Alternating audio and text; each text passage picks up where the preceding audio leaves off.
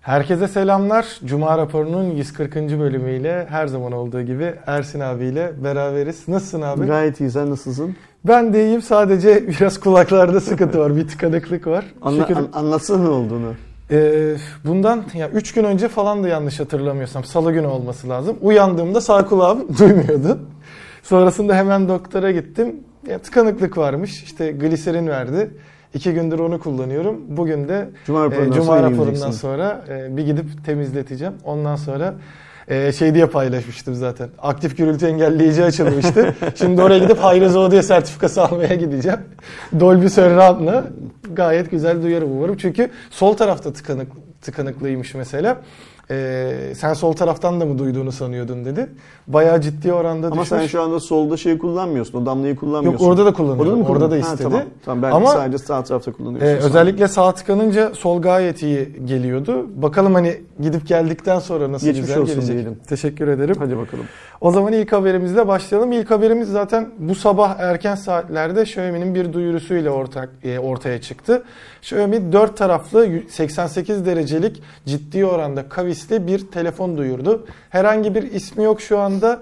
Ee, sadece cismi de yok. Aynen yani sadece bir video ve bir iki fotoğrafla e, ortaya çıkardılar. E, merak edilen tarafı daha önce hatta işte sabah e, çekime girmeden önce Ersin abiyle de konuştuk. Meizu da bu tarz bir konsepti duyurmuştu ama gerçeğe dönmedi. Xiaomi bu sabah böyle durduk yere çıkardı. En çok merak edilen hani port yoksa ne yapılacak? Tabii ki 50 Watt'a kadar çıkan kablosuz şarjı destekleyen ürünleri vardı zaten Xiaomi'nin. Ya onunla ya da bu bir önceki konsepti olan e, havadan şarjla falan edilecek herhalde. Kablosuz kulaklıkla beraber kullanmamız gerekeceğimiz bir telefon olacak. Şu Xiaomi her yıl böyle bir şey üflüyor. Ee, Bir de seviyor böyle şeyleri Yani üflemeyi. mi, şeyin e, Mi Mix Alpha'nın daha şeyi aslında. Aynen. Da- daha pro, şey, pro, e, ne derler daha basit bir şey bu Evet. şu an. Ya ba- basitten kastım ayakları yüzünde daha az duran bir şey. Daha primitif bir şey bu. Şöyle daha primitif.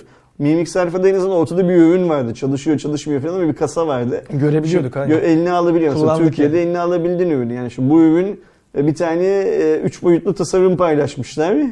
Başka hiçbir şey yok şu Bir tane anda. de video geldi en son. E, böyle komple nasıl olduğunu gösteren. Videoda görünen telefonun gerçek telefon olduğuna emin misin? Tabii ki şey zaten hani e, yine videodan önce dedim takip edenleriniz vardır. Concept Creator isimli bir Twitter hesabı var ve her yeni çıkacak cihazın sızıntıları ortaya çıktığında bir üç boyutlu tasarımla nasıl olacağını bize gösteriyor. Hani onun videolarından biri gibi hatta e, birçok şeyde Concept Creator çok daha kaliteli e, Hayalimizi. Concept Creator anlatsak daha Aynen. iyisini çize, çizebiliriz. Büyük ihtimalle yani. yapar zaten onun biraz da böyle elverişli versiyonunu.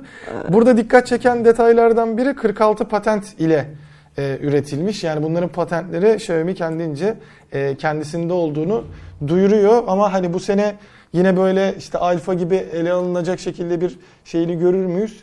Bilmiyorum E, ama kullanış açısından da video zaten burada şu anda dönüyordur tahminimce ekranda. E, alt ekranda ve üstte de olduğu için bir yazı geçiyor böyle alt ekrandan beraber geliyor. Bana çok saçma geldi. Çünkü ben şimdi telefonu elime alıp baktığımda yazı alta girdiğinde ben orayı zaten göremeyeceğim. Ve dört tarafı kavisli olmasının bana en büyük sağlayacağı dezavantaj ben o telefonu yere düşürdüğümde çok daha e, kırılma riski yüksek ve haliyle o ekran çok daha pahalı bir ekran olacağından bana getireceği maliyet de çok daha fazla olacak. Şimdi şöyle bir şey var işte Xiaomi üflüyor diyorum ya. Ee, YouTube'da elinde ürün olmadan video çeken teknoloji yayıncıları var hesapta. Ve bunu alışkanlık haline getiren kanallar, adamlar filan var. İşte Xiaomi de elinde ürün olmadan şey yapıyor. kendi reklamını yapıyor. Biz şunu da yaptık, biz onu da yaptık diye. Elinde ürün olmadan video çekmek ne kadar mantıksızsa elinde şey pardon elinde ürün olmadan evet bir teknoloji yayıncısının video çekmesi ne kadar mantıksızsa bir markanın da elinde ürün olmadan böyle bir şey yapması o kadar mantıksız. Yani adama dönüp şeyi de biliyor ayrıca. Yani insanların dönüp ona e, alfa ne oldu hani Mi Mix alfa ne oldu filan diyeceğini de biliyor. Ama umursamıyor çünkü o kadar ortalamanın altında bir zekaya hitap ediyor ki Xiaomi. Bu şey anlamında hani mi fanlar anlamında. Öyle bir güruha çobanlık yapıyor ki farkında neyin ne olduğunu. Ne verse gidiyor adam. Ne verse gidiyor. Yani düşünsene herifler şarj cihazı çıkartıyorlar. Ya bugün şarj cihazı ne demek? Ee, aslında hani şu son gelişmelere bak, bak, bak unut. Her cep telefonunun içinden çıkan ama kuvvetli ama kuvvetsiz. Şundan 3-4 yıl öncesine kadar da kimsenin eline aldığı zaman bu kaç amper çıkış gücüne sahipmiş falan diye bakmadı. Son bir, bir buçuk yıldır. Aynı öyle bir aletten bahsediyoruz. Herifler bundan bir ay bir buçuk önce falan şarj cihazı çıkarttılar. İşte bilmem ne teknolojisiyle şöyle böyle filan diye şarj cihazını sanki şey e, yani Xiaomi'nin şöyle bir gücü oluştu. Her şeyi baştan icat edebiliyormuş gibi kendisini konumlandırabiliyor piyasada. Mesela şeyi de biliyor şu anda. Ya abi sen bunu yaptın da hiçbir Allah'ın kulu kalkıp sana e, ulan bunu mevzu yapmıştı daha önce diye sormayacağını da biliyor zaten. Sonra işte 46 patent. Neyin 46? Hangi 46 patent? Mesela o bilgi yok.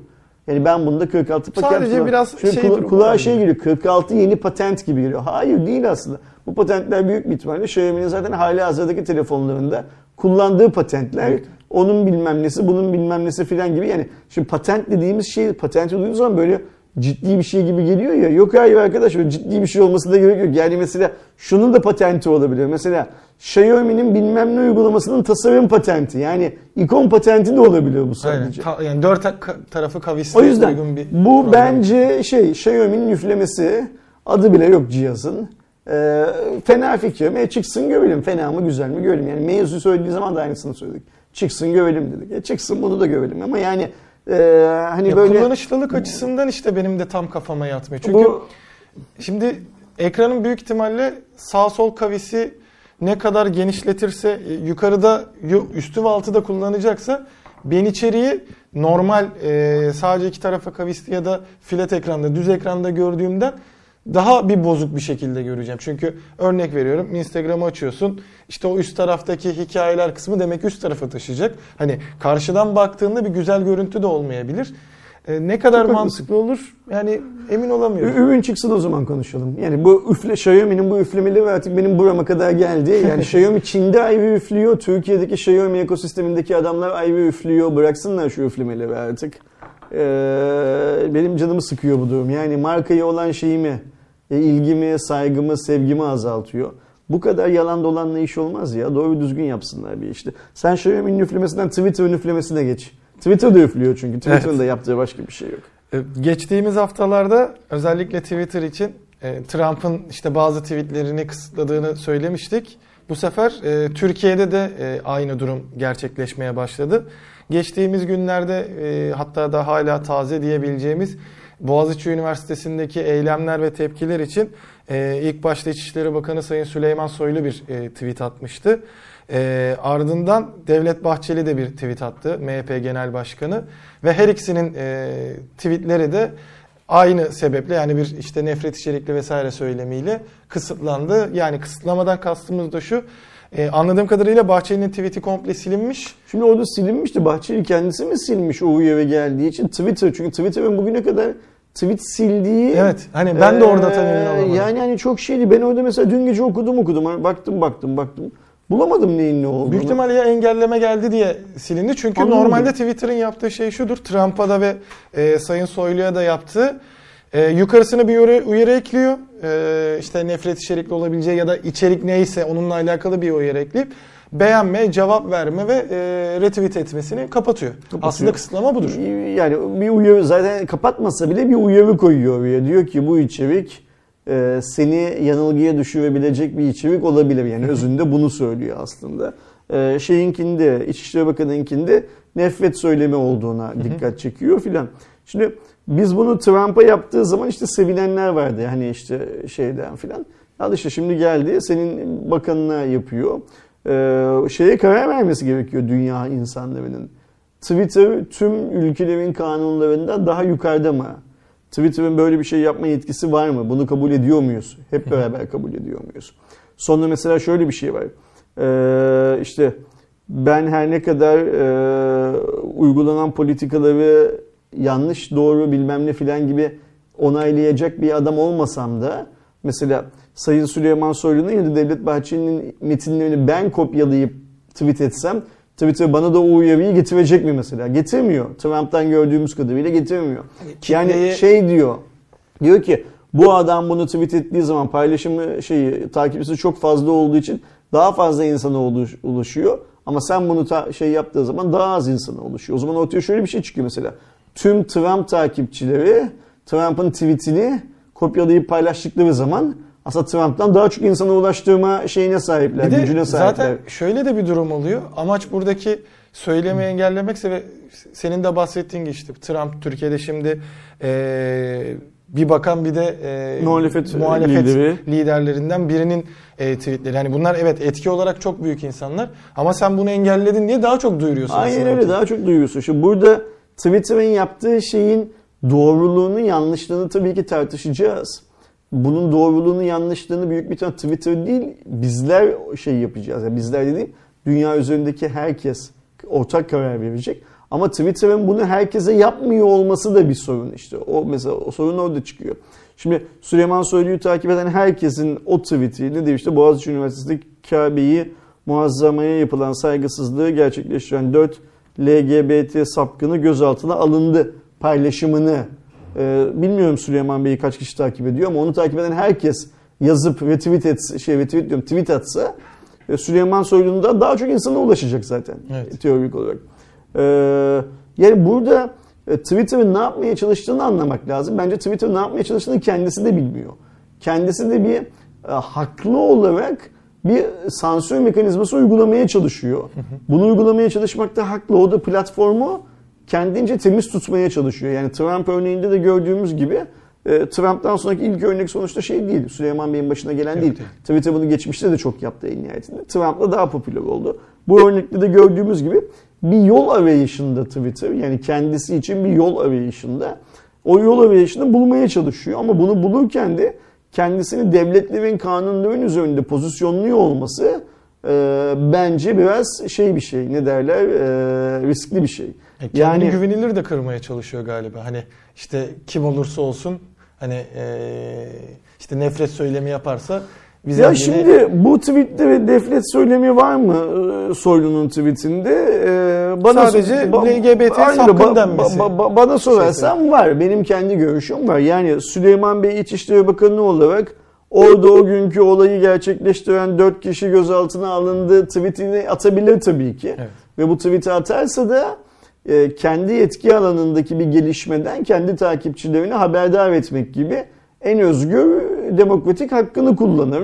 Sanıyorum öyle bir tweet attığı zaman da Twitter bunu şey yapmaz. e, ne derler? e, bloklamaz yani engellemez filan filan. Ama işte sen oraya e, Kabe'nin adını işte sonra işte dört tane LGBT'li LGBT üyesine sapkın olarak filan şey yaparsan Twitter bunu yapıyor tamam. Buraya kadar eyvallah. Bunu neden yaptığını anlamamız gerekiyor. Şimdi mesela biz biliyoruz ki Twitter'da şimdi Süleyman Soylu sapkın demiş. Sapkından daha ağır ifadelerle e, bu bireyleri, bu insanları aşağılamaya çalışan, etiketlemeye çalışan tweetler her gün milyonlarca kez sadece Türkçe dilinde değil. sonra mesela daha fazla da sadece Türkçe değil, tüm dünya dillerinde milyonlarca tweet atılıyor zaten. Şimdi sen bu milyonlarca tweetin atılmasına göz yumuyorsun, bunları yakını çıkarmıyorsun.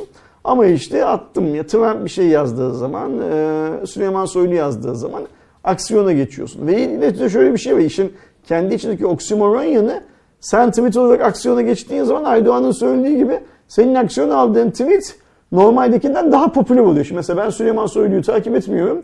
Ama ben bile bu olaydan haberdar oluyorum şey anlamında e, sistem olarak. Ayrıca sadece ben değil Türkçe bilmeyen, e, Türkiye'den belki hiç kimseyi takip etmeyen dünyanın X, Y, Z yerindeki insanlar bile Twitter böyle bir uyarı koyduğu zaman çünkü bunu takip eden başka, duyuran başka hesaplar var. Yani Türkiye İçişleri Bakanı'nın şöyle bir tweet varmış. Çevir bakalım benim ana dilime düğmesine basıp ne yazdığını okuyup o yani etkileşimini arttırıyorsun. Dünyanın birçok ülkesinde haber olmuştur zaten. Etkileşimini arttırıyorsun yani şeyin ne derler. Senin o e, eleştirdiğin, olmamasını istediğin paylaşımın etkileşimini arttırıyorsun. Şimdi zaten Twitter'ın bence buradaki esas sorunlarından birisi buradan başlıyor. Yani bir çifte standart var, okey bir bu var, başka başka sorunlar daha var. E, Twitter bu işin altından nasıl kalkacak? Belli değil. E, Ulaştırma ve Altyapı Bakanı da bir açıklama yapmış. Aynen. İşte Twitter'ın ne haddine bilmem ne e, filan gibi demiş de işte ne haddine mi haddine adamlar yapıyorlar bunu. Ve burada e, ne yazık ki sadece Türk hükümetinin, sadece Türk insanları olarak bizlerin e, tek başına bir şey yapabilme şansımız yok ama dünyanın diğer hükümetleri de bu konuda ne yapabileceklerinin farkında değiller. Bir çözüm yolu yok gibi görünüyor şu anda. Yani ne yapılabilir? Atıyorum Twitter'a bu uygulaması için ceza verebilirsin. Yani sen Türkiye'de birisi, öbürü Arjantin'de birisi, Sudan'da birisi, Amerika'da bilmem ne filan filan ceza verir. E, ceza caydırıcı olursa adam belki yapmaktan vazgeçer. Ceza caydırıcı olmazsa yapmaktan vazgeçmez. Ama artık geldiğimiz bu 2021 yılında görüyoruz ki tek başına bir şeyi cezayla engelleyemiyorsun. Şimdi engelleyebilecek gücümüz olsaydı trafik kanunlarına uyulmasını engelleyebilirdik. Öyle değil mi? Evet. Biz Türkiye'de trafik kanunlarının uygulanmasını sağlayabiliyor muyuz? Sağlayamıyoruz. Hazır e, kanunlarımız var değil mi? Evet. Var. Cezalarımız hazır duruyor değil mi? Duruyor. Yapabiliyor muyuz? Yapamıyoruz. Deprem olduğu zaman binaların yıkılmasını engelleyebiliyor musun? Yok. Kanunun var hazır. E, uygulamada ama kimseye ceza kesiliyor uygulanmıyor. E, öldürülen kadınların öldürülmemesini sağlayabiliyor musun Türkiye'de? Hayır sağlayamıyorsun. Kanunun var uygulamada hesapta yürürlükte ama kadınlar öldürülmeye devam ediyorlar. Hayvanlara tecavüz edilmesini engelleyebiliyor musun? Hayır engelleyemiyorsun. Bilmem ne filan filan. Bunun gibi yürürlükte olan 50 bin tane sorun var yapamıyorsun. Şimdi bunların hiçbirisi sadece Türkiye yapamıyor. Bu söylediğim şeylerin büyük bir kısmı ya da buna benzer şey dünyanın farklı farklı ülkelerinde de yapılamıyor zaten. Ee, şimdi dün seninle konuştuk değil mi? Amerika aslında regülasyonlar üzerine kurulu bir ülke. Evet. Şu Amerika bile bu işin içinden çıkamıyor. Bununla ilgili bir regülasyona getiremiyor. Şimdi o zaman ne yapacaksın? Sen daha kanunlarında olmayan, nasıl uygulanacağını bilmediğin, karar vermediğin bir şeyle bu yöntemle yani işte Sayın Bakan'ın yaptığı e, tamamen yanlış. Onlar kim oluyor? İçişleri Bakanı'nın tweetini engelleyecek cesareti nereden buluyorlar? Ülkenin güvenliğinden sorumlu olan bir görevli açıklamasıyla minim yol olamaz. Yani. Bu bu kadar net. Ha ne yapılabilir bilmiyorum. Ama zaten bilmesi gereken kişi de en nihayetinde Ersin değil. Burada bir yanlışlık var. Ha bu yanlışlıkla şunu da söyleyebiliriz mesela işte sadece Twitter mı suçlu, sadece Süleyman Soylu mu suçlu, sadece bir o mu, sadece bu mu falan. Bunların hepsi ayrı mevzu. Bunlar çünkü e, işin o kısmı Twitter aslında çok fazla ilgilendirmiyor. Yani Twitter'ın zaten şöyle bir şey söylemeye yetkisi yok Twitter'ın. İşte Boğaziçi Üniversitesi'nde yapılanlar yani yapılanlar dediğim hükümetin dayattığı vektör seçimi haklıdır, haksızdır bilmem ne falan demesi zaten mümkün değil. O bizim vereceğimiz bir karar. Türk halkının vereceği bir karar. Türk halkı konuyla çok ilgiliyse olayların nasıl bu aşamaya geldiğini şey yapsın. Ne derler? irdelesin. olayların bu aşamaya gelmesi eğer hoşuna gidiyorsa olayları bu aşamaya getirenleri destekler. Olayların bu aşamaya gelmesi hoşuna gitmiyorsa desteklemez. Ben şahsen e, ülkenin en parlak öğrencilerinin e, böyle fasafiso bir nedenle e, tutuklanmasını, joplanmasını, mahkemeye çıkartılmasını filan doğru bulmuyorum. Ayrıca şunu da söyleyeyim şimdi. Bizim çok fazla emniyet görevlisi izleyenimiz var. Ama işin bir de şöyle bir realitesi var. Boğaz içini kazanamadığı için üfürükten üniversitelerde psikoloji, maden mühendisliği, ıvır zıvır filan gibi bölümleri bitirip kendi bitirdikleri bölümlerde meslek sahibi olamadıkları için emniyet teşkilatına giren arkadaşlarımız var. Benim bu arkadaşlardan takipçilerim var konuştuğum. Be, benim hayvanlıkla takip ettiğim arkadaşlar var. Bu çocukların hepsinin esas istediği şey bir an önce parayı bulup öyle ya da böyle parayı bulup bir an önce emniyet teşkilatındaki görevlerinden istifa etmek aslında benim gördüğüm kadarıyla. Şimdi sen bu çocukların karşısına Boğaziçi Üniversiteli öğrencileri çıkartıyorsun. Yani orada garip bir şey var. Yani e, kolluk gücü dediğimiz şey e, o çocuklar yani işte felsefe mezunu, maden mühendisliği mezunu, bilmem ne mezunu. Türkiye'nin şu anda başarı olarak en yüksek üniversite. Yok yok polis olanları söylüyorum. Ha, hani tamam. yani kendi mesleklerinde iş bulamadıkları için polis olan. Şu onları da şey yapmıyorum. Sakın kimse aşağıladığımı sanmasın. Devlet böyle bir imkan tanımış bu çocukcağızlara ve bu adam da demiş ki ben kendi bitirdiğim bölümle ilgili zaten iş yapamıyorum. Hazır devlet kapısı gideyim maaşı belli bilmem nesi filan diye polis olayım demiş. Olmuş. Nitekim biz İstanbul'da geçmişte patlayan bombalarda da kaybettiğimiz arkadaşlarımızın yani vefat eden arkadaşlarımızın bir kısmının e, polis koleji değil yani çekirdekten yetişmiş polis değil sonradan polis olanlar arasında olduğunu görüyorsun. Bu iki öğrenci aslında o da öğrenci bu da öğrenci. Sen devlet gücüyle karşı karşıya getiriyorsun. Bunlar hoş değil. Ayrıca şöyle bir şey var. E, hep e, bu sosyal medya yasaklarında neyi söylüyoruz? Ya iletişim kapısının kapanmaması lazım diyoruz ya. İletişim kapısını kapatırsan bu iş olmuyor. Evet. Şimdi mesela bu en son olan olaylarda çocuklar ben şöyle anlıyorum olayı. Ee, çocuklar diyorlar ki sen rektör olarak rektör nedir? O okuldaki en yukarıdaki en tepedeki adam. Herhangi bir Boğaziçi Üniversitesi öğrencisinin tutuklanmasına izin vermeyeceğim dedin mi demedin mi? dedin. E tutuklandı diyor. Bak kampüsten dışarı çıkamıyoruz bugün diyor. Kapıda polis bekliyor. İçeride polis var. Bilmem ne filan filan. Etrafımızı sarıyor. Hani rektördün sen? Hani gel rektörlüğünü yap diyor mesela. Atıyorum şu gel niye durumun bu hale olduğunu kendi açından anlat. Bir şey yap. Polisin e, kampüsten çekilmesini sağla. Başka bir şey yap. Hani şey lafı büyük bir laf. E, ben bundan sonra bir tane Boğaziçi Üniversitesi öğrencisinin tutuklanmasına göz yummayacağım, izin vermeyeceğim lafı büyük bir laf. Bu lafı ettiysen arkasında dur diyor öğrenciler. Tutuklanıyoruz diyor. Ee, olaylar işte oradan çıkıyor böyle Twitter'lı Türk hükümetini karşı karşıya bırakacak yere kadar geliyor. Şimdi bunların hepsi orantısız işler. Yani artık dünyada ne yazık ki senin e, Türkiye'nin işte atıyorum Ankara ilinin bilmem ne belgesinin bilmem ne sokağında yaptığın bir aksiyon dünyanın 75 farklı yerinden şey yapabiliyor. Yankı bulabiliyor. E, yankı bulabiliyor. Bu olay da öyle bir şey. İstanbul'un işte Rumeli Hisarı'nın Boğaziçi Üniversitesi kampüsünün içinde gerçekleşen. Aslında bana soracak olursan hmm, çözümünün çok da zor olmadığı Kesinlikle. bir hikaye. Böyle büyüyor, büyüyor, büyüyor, büyüyor. Sanki hiç sorun yokmuş gibi yeni sorunları da ortaya çıkıyor. Ha sen Türkiye olarak, Türk halkı olarak e, emeğini, eforunu, gücünü e, kumdan kaleleri yıkmakla geçireceksen Böyle sorun olmayan şeylerin laklağını yaparak hayatını hani leyleğin hayatı laklakla geçer muhabbet hayatını bununla geçireceksin. E geçir o zaman. Ama o çocukların orada başka bir derdi var. O çocuklar diyorlar ki bırakın şu okulu bitirelim. E, bilim adamı olalım, eğitmen olalım, bilmem ne olalım. Ya zaten hani oran orantıyla da baktığında Türkiye'nin geçmişindeki e, birçok önemli insanı yetiştiren üniversiteden bahsediyoruz. şimdi o başkaları da kalkıp diyorlar ki işte Boğaziçi Üniversitesi'ndeki Amerikan şeyini ne derler e, kontrolünü sona erdirildiği için bu böyle oluyor ıvır zıvır filan diyorlar da. Şimdi Boğaziçi Üniversitesi'ndeki Amerikanizmi sonlandırılacağı, sonlandırdığı için e, mevcut hükümetin bunların böyle olduğunu düşünen adamların ben geriye dönüp üniversite tercih formlarına bakmak isterim mesela. Kaçının birinci tercihi Boğaziçi'ymiş kazanamamışlar filan diye. Yani hani, e, o kadar kötüyse o yaşında da şey yapmasaydın tercih etmediysen. Şu bir gerçek ne olursa olsun. Bak bunun hiç şeyi yok gideri yok. Robert Kolej'den ve Galatasaray Lisesi'nden vesaire vesaire bir yerlerden Kabataş Erkek'ten falan nefret ediyor bir şey var ya, güruh var ya. Bu okullar hala Türkiye'deki en iyi eğitimi veren okullar.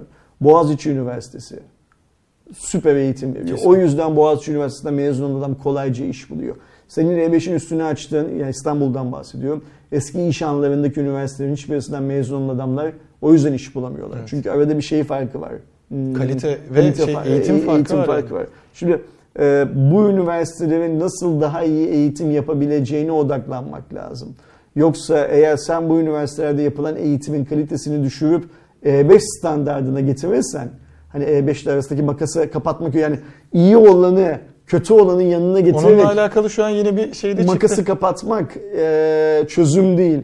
Çözüm kötü olanı iyi, iyi olanın yanına getirmek. Yani bakarsın, makası kapatmak. Şu anda mesela onunla alakalı da her ne kadar aslında bizim e, Cuma raporu konseptine uymasa da tam bununla alakalı geçtiğimiz günlerde Sayın Cumhurbaşkanı şey açıklaması yaptı. Bazı üniversiteleri bazı şu anda e, gerçekten işte yeni açılmış özellikle ülkenin doğusundaki ülkelerle eşleştirerek yani bunun içinde İTÜ var, ODTÜ var, İstanbul Üniversitesi var. Yani Türkiye'nin köklü işte Ege Üniversitesi var. Eşleştirerek oradaki öğrencilerin e, aynı bölümdeki dersleri işte buradaki profesörlerden alması da sağlanıyor. E, o, o açıdan, zaman e, bütün ilk öğretim ve orta öğretim boyunca köpek gibi çalışıp bu üniversiteyi kazanan adamın hiç çalışmayın, hiçbir şey yapmayın. Benim bu üniversiteyi e, kötü üniversiteleri kazanan adamlarla e, eşit bir bilimsel ortamda çalışma imkanını e, sunmuş oluyorsun o adamlar ama şöyle bir şey var. Bu bilimsel anlamdaki eğitimin ilerlemesi anlamına geliyor mu? Yani kimse kusura bakmasın işte Kars'ın bilmem nevesindeki bir üniversiteyle sen İTÜ'yü eşitlersen eğer İTÜ'ye giren adam ilk binde o üniversiteye giren adam 50 bininci sıradaysa İTÜ'deki hoca hem bindeki adamın hem 50 bindeki adamın anlayabileceği dersi eşit şekilde anlatamaz. Bu çok basit. Doğru. Ha kaldı o zaman şeyi üniversite gibi sınavını. Ya zaten şöyle de bir algı oluşmaz mı? Ee, normalde özellikle e, birçok öğrenci işte üniversite sınavına hazırlanıyor, geliyor. sonucu normalde kendi beklediğinden düşük olduğu için bir sonraki sene hazırlanmak istiyor. Hani diyor ki ben mesela işte İTÜ'ye girmek istiyordum. Ee, Kars'a gitmek istemiyorum diyerek bir şimdi şey yapabilir. En azından bakar, aa Kars'taki üniversiteyi de oradaki hocalar girecek. O zaman ben oraya da gideyim gibi bir ya saçma Yani bir ka- ka- şey ka- ka- kaldır o zaman üniversite sınavını. Herkes merhaba ben geldim diye istediği üniversiteye gitsin. Ben de Yani giderim. mesela. Şeydeki Öyle- bu öyle bir ilk öğretimdeki olursa- şey olacak ya mahallendeki şey. Şimdi zaten neredeyse her mahallede üniversite olduğu için mahallendeki Öyle bir şey yaparlarsa ben de giderim üniversiteye. Çok müteşekkir olurum. Evet. Kaldırsınlar lütfen O sınavları. fark hani yanlış da anlaşılmasın ama ben kendi sınıfımdan bizim sınıf 10 kişilikti. Bizim sınıfın e, 10'unun 5 tanesi Boğaziçi Üniversitesi'ne gitti. Ya öğretmenliğe ya mütercim tercümanla. Bu arkadaşlarımın hepsi şu anda çalışıyor. Bazıları yurt dışında. E, ve şey olarak da oraya gittikten sonraki süreçte de entelektüel olarak ne kadar geliştiklerini de gördüm. Kalan Yani 5 tanesi teknoloji editörlüğü yapıyor. İş bu kadar basit. bir tanesi var. Yani, hayır işte Diğeri şey ODTÜ'ye söylüyorum. Hacettepe'de var, Anadolu Üniversitesi'nde var. Yani bu iş böyle çok fazla büyütülecek bilmem ne filan bir şey. Herkes eşit tabii ki ama eşitler arasında daha eşit olan zümreler yok mu? Hep var. Yani sen işte o koyduğun üniversite sınavının sonuçlarına saygı göstermen lazım. O sınavı da sen koyuyorsun. O sınavdaki soruları da sen belirliyorsun. Evet. Yani bu eleğin ha- halkalarının pete, ne kadar geniş, ne kadar dar olacağını sen karar veriyorsun. Böyle eleğin altından düşen e, çocuklardan bahsediyoruz. Yani seçilmişlerden bahsediyoruz. O yüzden e, bu hikayeyi böyle hani böyle Twitter mevzuna getirip kitlemek bence mantıksız.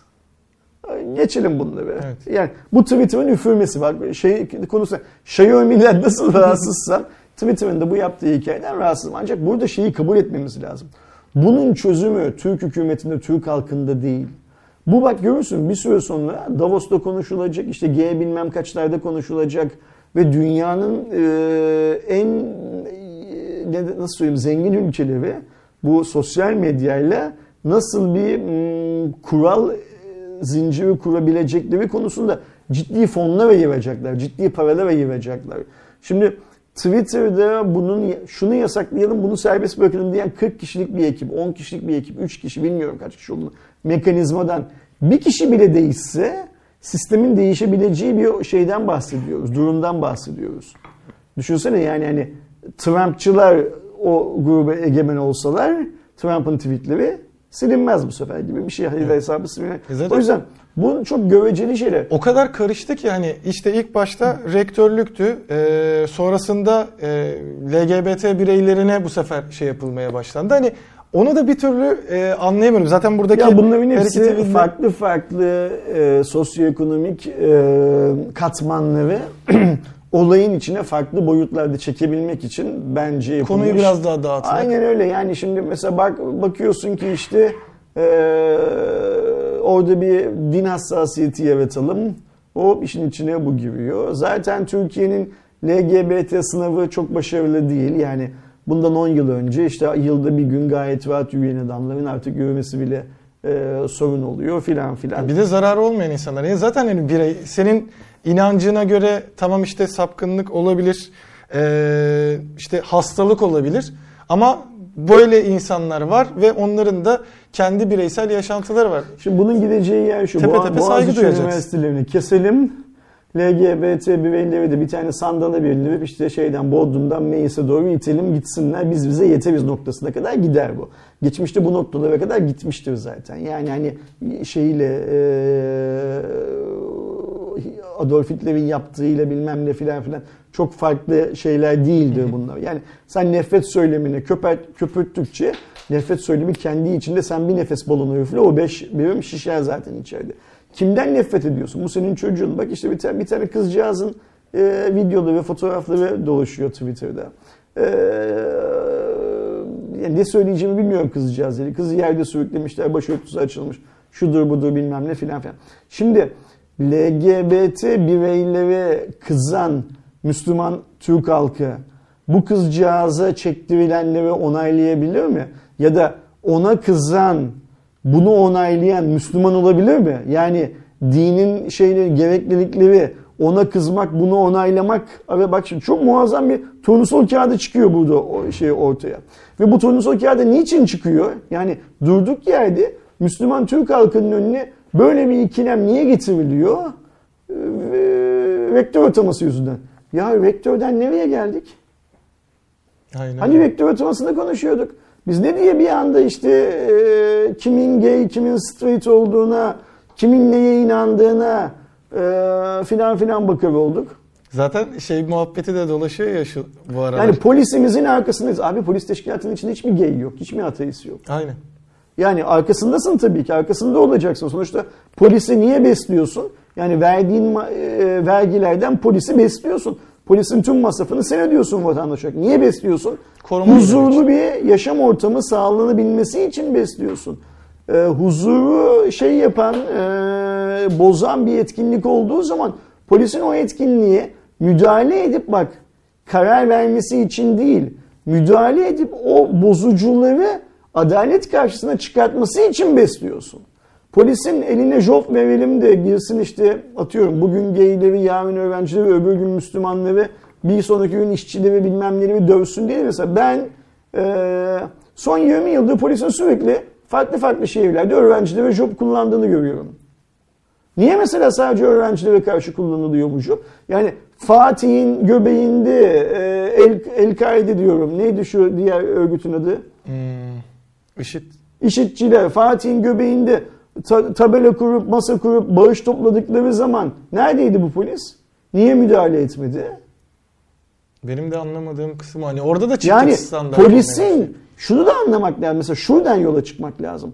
Polisin görevi nerede başlıyor, nerede bitiyor? Artık o da belli değil. Çünkü yetkiler de arttırılıyor, Mesela şey de yapılıyor. hiç kimse şeyi konuşmuyor işte. Diyorlar ki yere bakma, havaya bakma, sağa bakma, sola bakma, kaldırımdan yürü. Polisin orada yürüyen öğrenciye yere bakma, havaya bakma Hani aşağıdan git ya da hani yanlış söylenilmiş diyor. Onu da söyleme şeyi. Aşağıdan git deme şeyi de yok, yetkisi de yok. Polis mi karar verecek milletin, vatandaşın nereden yürüyeceğini ya? Yani şunu anlarım bak şimdi. O polis memuru, o memur değildir zaten. Büyük bir tane komiserdir bunu söyleyen.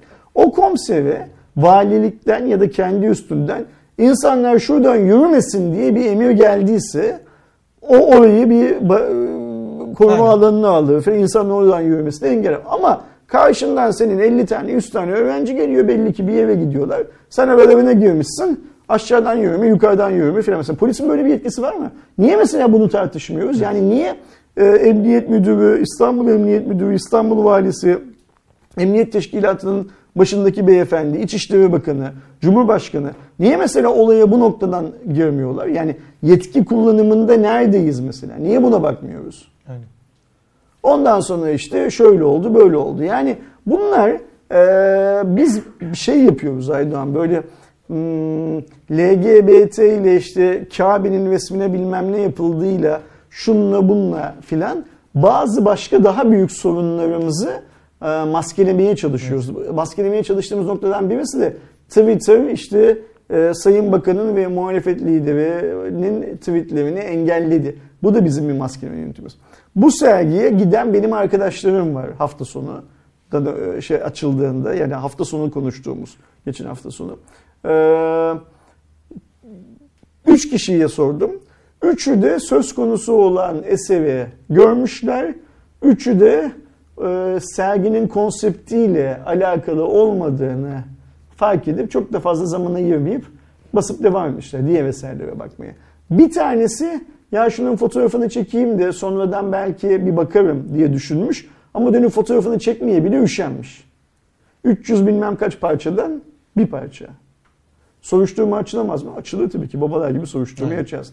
Ama yani ben işte bunu soruşturacağım bilmem ne yapacağım filan diye. Şimdi mesela bugün cuma Allah bilir camilerde filan da bu konu konuşulacaktır. Niye? Çünkü şey yapmak lazım. Mevzuyu sıcak tutmak lazım. bizdeki- Ve şunu sağlamak lazım. Ee, oradaki çocuklar e, Kabe'ye hakaret ettiler. Bilmem kim buna karşı çıktı. Amerika'da ona şöyle yaptı. Abi sorun o bak o kadar büyütme sorun. Daha küçük bir yerden başlıyor sorun. İşte Bu iletişim polis değil de- memurunun böyle bir şey söyleme hakkı var mı? Bu çocukların e, bak ne diyorlar çocuklar? Bu rektörün diyorlar atanmasının yasal olduğunu biliyoruz. Bugünkü yasa. Ama bunu eleştirme hakkımız var diyorlar. Şimdi kimse kalkıp burada şey demiyor. Hayır sizin bunu eleştirme hakkınız yok demiyor. Tutuklanan çocukların tamamı serbest bırakılıyor. Yani ortada böyle Anlamsız bir kırtasiye işi var şu anda. Dilekçeler yazılıyor, ifadeler alınıyor, insanlar tutuklanıyor. Kamunun bir kısım gücü, bir kısım zamanı bununla harcı. Abi bununla harcamayın Allah aşkına. Mesela neyle harcayın biliyor musun?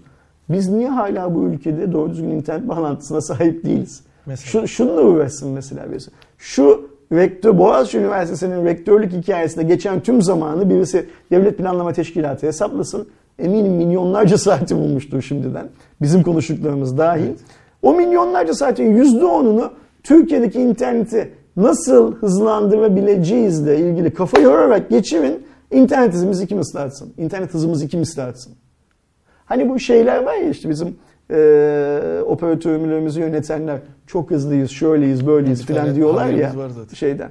Hızlıyız, hızlıyız da işte dünya liginde baktığın zaman hızlı filan değiliz. Onu şey yapmak lazım. Ucuzuz evet. Dolar kuru yüzünden ucuzuz. Ama adamın verdiği paraya benzer bir parayı verdiğin zaman Türkiye'de onu alamıyoruz. Ona bir baksınlar. Sonra mesela bak yıllardan beri söylüyorum. Niçin şu telefon faturalarını halkın anlayabileceği bir forma sokmayı hiç kimse beceremiyor.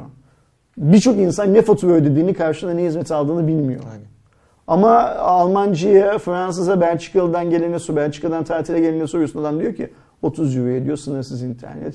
55 tane televizyon kanalı, işte şu kadar konuşma, bu kadar uçma, o kadar sırtımın sıvazlanması, gaz varsa vücudumda filan Evet. diye alıyorum. Her şey çok net diyor. Abi bu seviyeye getirmek niye? Şeyle uğraşıyoruz, bu, bununla uğraşıyoruz. Polis öyle yaptı, bilmem ne öyle, öbürünü yaptı. Yani verdiğim internet örneği de teknoloji kanalı olduğumuz için internet örneği. Eğer böyle örnek isterlerse gerçekten bu işle ilgili e, adım atmak isteyenler varsa 100 tane üzerinde çalışabilecek ve üzerinde çalışılırsa Türk halkının refahını, medeniyet seviyesini, ahlakını düzeltecek 100 tane başlık buluruz. Kesinlikle budur. Geçelim Fazlası. bunları. Yani Twitter şöyle yapmış, bilmem ne öyle yapmış filan. Geçelim bunları. Diğer bir diğer e, sosyal medya platformuna geçelim. Son dönemde özellikle şu anda sadece iOS platformunda olduğu için e, Clubhouse diye bir uygulama çıktı.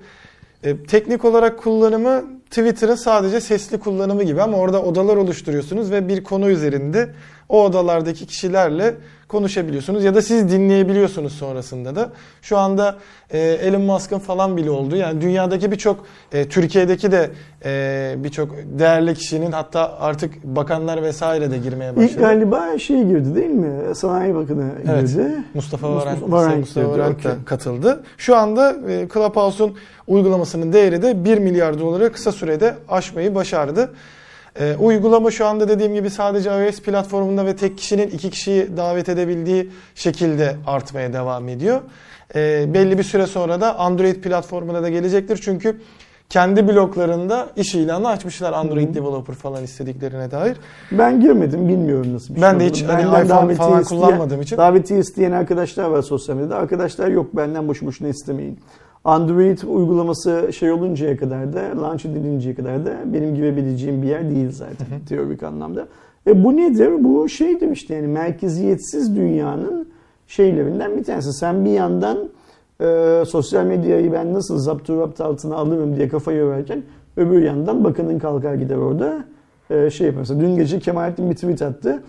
Turkcell'in servislerini geliştiren mühendisler e, ve tepe yönetimin tamamı Clubhouse'da Turkcell'in bu işi nasıl yapacağını anlatıyorlar. Şimdi bunların bir kısmında da gizli bilgi olması lazım.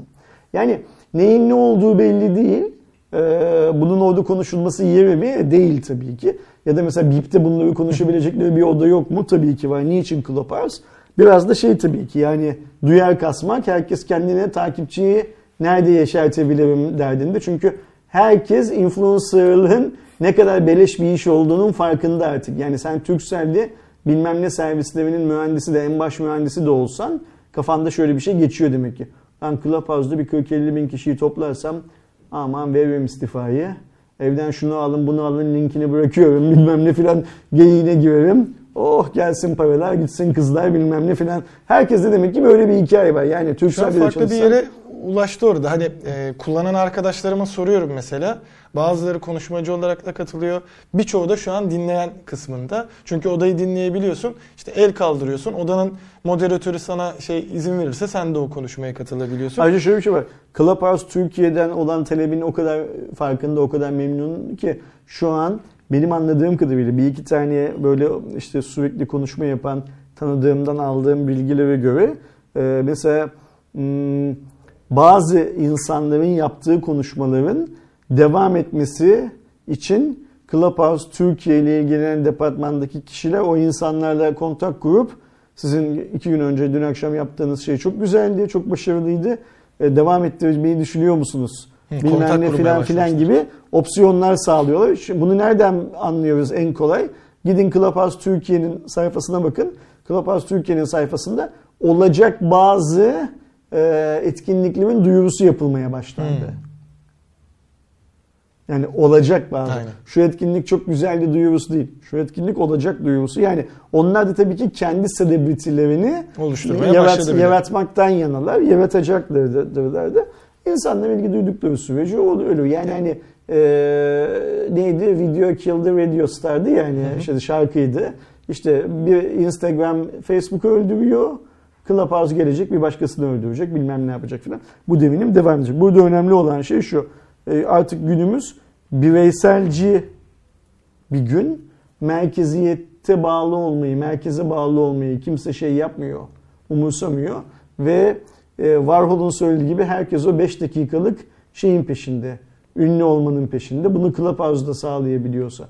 Clubhouse'da yapıyor niye? TikTok muydu öbürü? TikTok'ta O da bu arada. Apple TV'ye geldi. Yani ayrı bir haber olarak ama şey Ee, televizyon uygulaması da geldi TikTok'ta Android'de. yapıyor. Nerede yapabiliyorsa orada yapıyor. Yapılacaktır, yapılmaya devam edecektir. Ee, Benim Cl- Clubhouse'da Ben de denemedim ama en tek güzel yanı şey oldu. Yok, ne yalan söyleyeyim.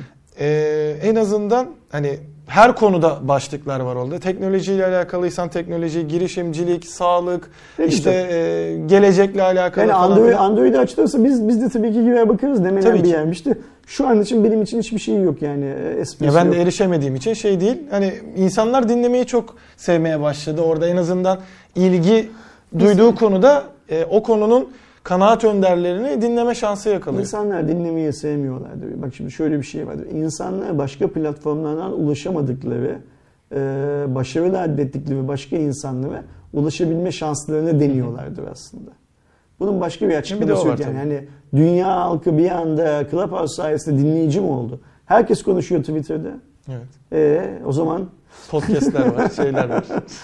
geçelim. Bunlar şeydir ne derler? Sörfçünün yakalayacağı dalgalardır. Orada cidden konuşma şansı yakalıyorlar. Bazı sörfçüler iyi dalgalar yakalarlar. Bazıları kıyıdan oturup onları seyrederler. Bazıları da her yakaladığı dalgada düşerler. İş bu kadar basit. Bakalım Android'e de açıldığı dönemde ki çok yakında olmaz bu arada onu da belirtelim. O zamanki etkisini de göreceğiz.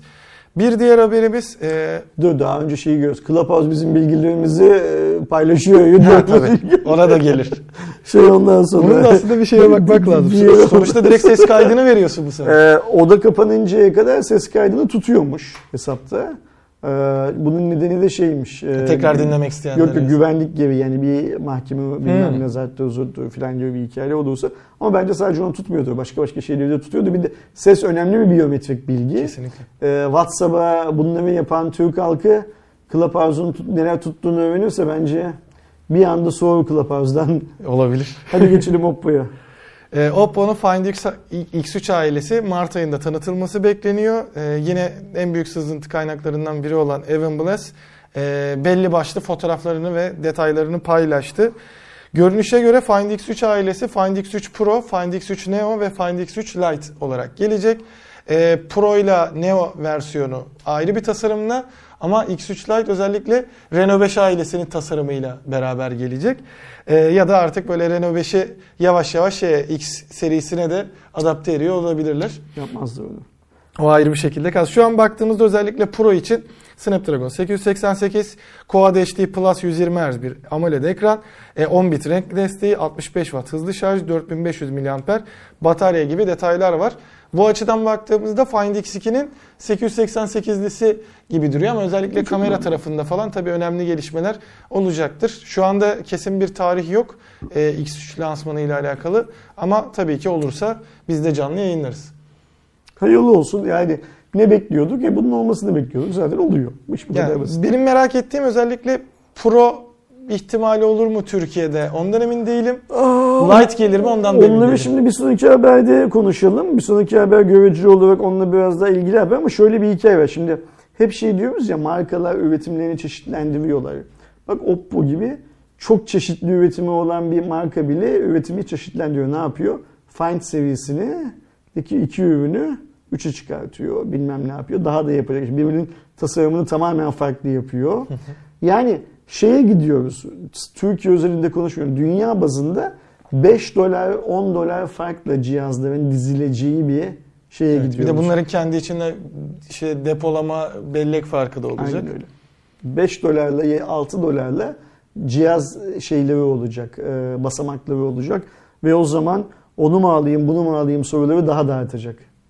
Çünkü çok yakın olunca da seçimi şey olacak. Bir sonraki habere geç. Ben o haberde sadece küçük bir ekleme yapacağım. Okey. Ee, zaten geçtiğimiz haftaki Cuma raporunda tam o anda fark edip eklemiştik. Şimdi Xiaomi kanadından resmi açıklaması da geldi. 30 milyon dolarlık yatırımla Avcılar'da e, Xiaomi e, fabrika kuracağını resmen açıkladı. E, ülke müdürü, Türkiye Ülke Müdürü Aşırılığı da Xiaomi ailesi olarak 2019 yılında Türkiye'de başlayan yolculuğumuzun bizi bu noktalara getirmesinden büyük gurur duyuyoruz.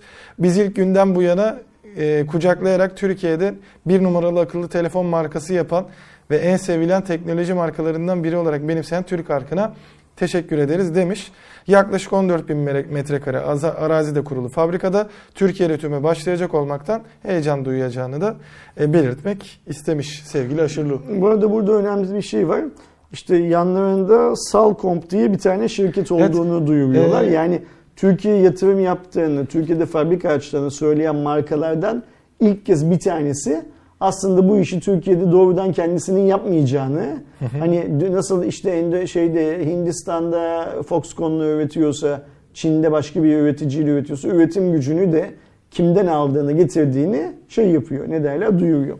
Bu demek değil midir ki fabrika Xiaomi'nin fabrikası değil? Hayır değildir Xiaomi. Fabrikanın şey Xiaomi'nin fabrikası fabrika. Ama Xiaomi ne diyor? Ben diyor buradaki üretimi bu adamlarla birlikte yapacağım diyor. Bu arada e, şöyle de bir durum var. Ben onu gördükten sonra araştırmıştım. Normalde Aralık ayında hatta tam tarihine de bakayım. 18 Aralık'ta e, Salcomp, Kontrolmatik ve Molin e, şeyiyle firmasıyla Molen grupla pardon. Hı hı. Zaten bir fabrika kurma hatta cep telefonu fabrika kurma Yani daha o, o açıklamada Xiaomi'nin adı geçmiyorken Evet. e, şey olarak Salcomp olarak Türkiye'ye gelmişler. Evet. Anlaşmaları imzalamışlar. Ve bir tane cep telefonu fabrikası kuracaklarını daha Aralık ayında Duyuyorum ama o zaman Xiaomi yok beyan- şeyde anlaşmada. E, sen ben bilmiyoruz. Var da. Ha, tabii. hani Yani orada açık açık gösterilmiyor. Bilmiyoruz. Şimdi e, hayırlı olsun. Ben çok seviniyorum böyle şeyleri. Ve hiç şey diye düşünmüyorum. Yani geçmişte hatırlarsan insanlar Vestel'i General Mobile'ı linç etmek için hazırda beklerken bunlar montajcı filan diye e, o iş sizin bildiğiniz gibi değil diyordum. Ve benim bildiğim kadarıyla teknoloji yayıncılığı yapan insanlar arasında Türkiye'de bunu bu kadar net söyleyen tek kişi bendim. Geri kalan herkes Aa işte evet montaj bilmem ne filan muhabbet yapıyor. E Xiaomi ne yapıyor montajdan başka? Yani Çin'de ne yapıyor Xiaomi montajdan başka? Hindistan'da ne yapıyor? Şimdi Xiaomi Hindistan'da montaj yaparken sevap da kabul ediyoruz da Vestel Türkiye'de montaj yaparken mi kabul etmeyeceğiz? Nedir yani olayımız? Bunlar saçma sapan hikayeler. Şu bu adamların hepsi Türkiye'de fabrika kuruyorlar. Fabrikalarında montaj yapacaklar. İş bu kadar basit. Dünya montaj zamanı. Gittikçe yansa dahi kendiliğinden oluşacak. İş bu kadar basit. Yani bunun işte öyle olacak böyle olacağı falan şey yapıyoruz. Ben sadece şunu söylemek istiyorum. Geçen hafta çok böyle tesadüfi bir şekilde Türkiye'de kurulan fabrikalardan bir tanesinin üretim müdürüyle telefonda konuşma şansı yakaladım. Şimdi hangi markanın e, işe aldığını söylemeyeyim ama teknoloji camiasında olmayan bir beyefendi, bir endüstri mühendisi. Benim bir arkadaşımın, bir doktor arkadaşımın Çok yakın arkadaşı hatta komşusuymuş.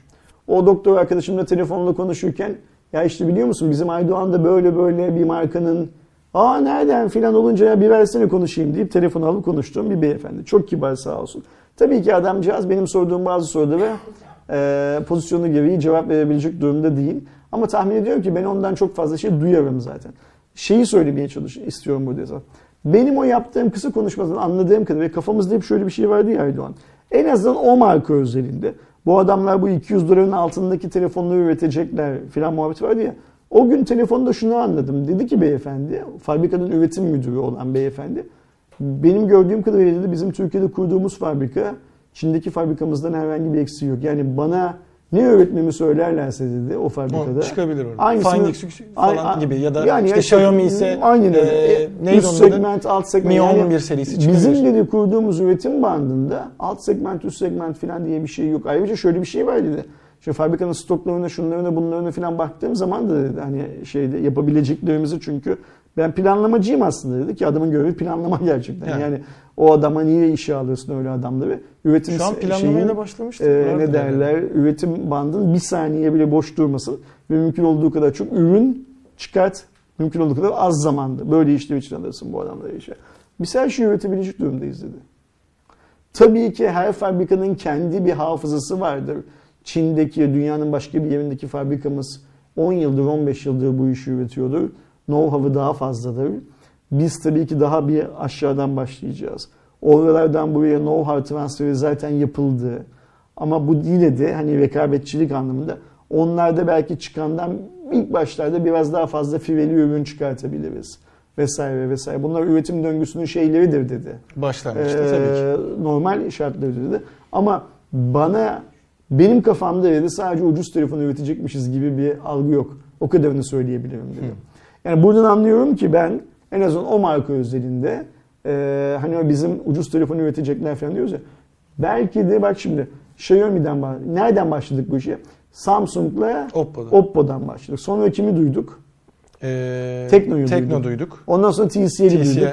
Xiaomi konuşulmaya başlamıştı. Resmi olarak açıklanmamıştı. Xiaomi'yi duyduk. Başka var mı şu anda? 5 marka. Ee, Vivo için de diyorlar ama onda da Vivo resmi için de diyorlar. Vivo zaten eee, şeyli ve m, iş ilanlarını falan vermiş. Vivo'yu da katalım 6 marka. Şimdi bu Xiaomi'nin alt, de iş ilanları var bu arada. bu bu 6 marka bak şimdi sadece Xiaomi 5 milyon adetlik diyor Bir kapasite. de e, şöyle bir şey ekleyeceğim abi tam orada. E, 2000 kişi istihdam, be- yıllık 5 milyon üretim. E, bu aralıkta yapılan Salcom'un kendi arasında yaptığı Molen Grup ve e, diğer Kontrolmatik'le yapılan anlaşmada şöyle bir şey de söyleniyor. Kurulacak fabrika ile gerek mavi gerek beyaz yaka olmak üzere yaklaşık 2000 kişi istihdam yapılacak. Aynı zamanda ihraç için de ciddi hedeflerin olduğu Şimdi bu, söyleniyor. bu hep hedef. Bunu gerçekleştirmek önemli. Her mesela benim de ihva- şey, YouTube videosu ihraç etmek gibi bir hedefim var ama edemiyorum yani. yani bu şey, şeye bakalım. 5 milyon adetlik üretimi sadece şey mi yapacak? Türkiye'nin bugün yıllık telefon şey, şeyine satış oranı ne? Yaklaşık 11 10 milyon. milyon, 10, 11 On- milyon. 11 milyon falan. Bu düşmüş haliyle. En yüksek olduğu dönemde kaç galiba 14 milyon filandı yanlış hatırlamıyorsam. Yani Xiaomi'nin 5 milyonu Türkiye için fazla.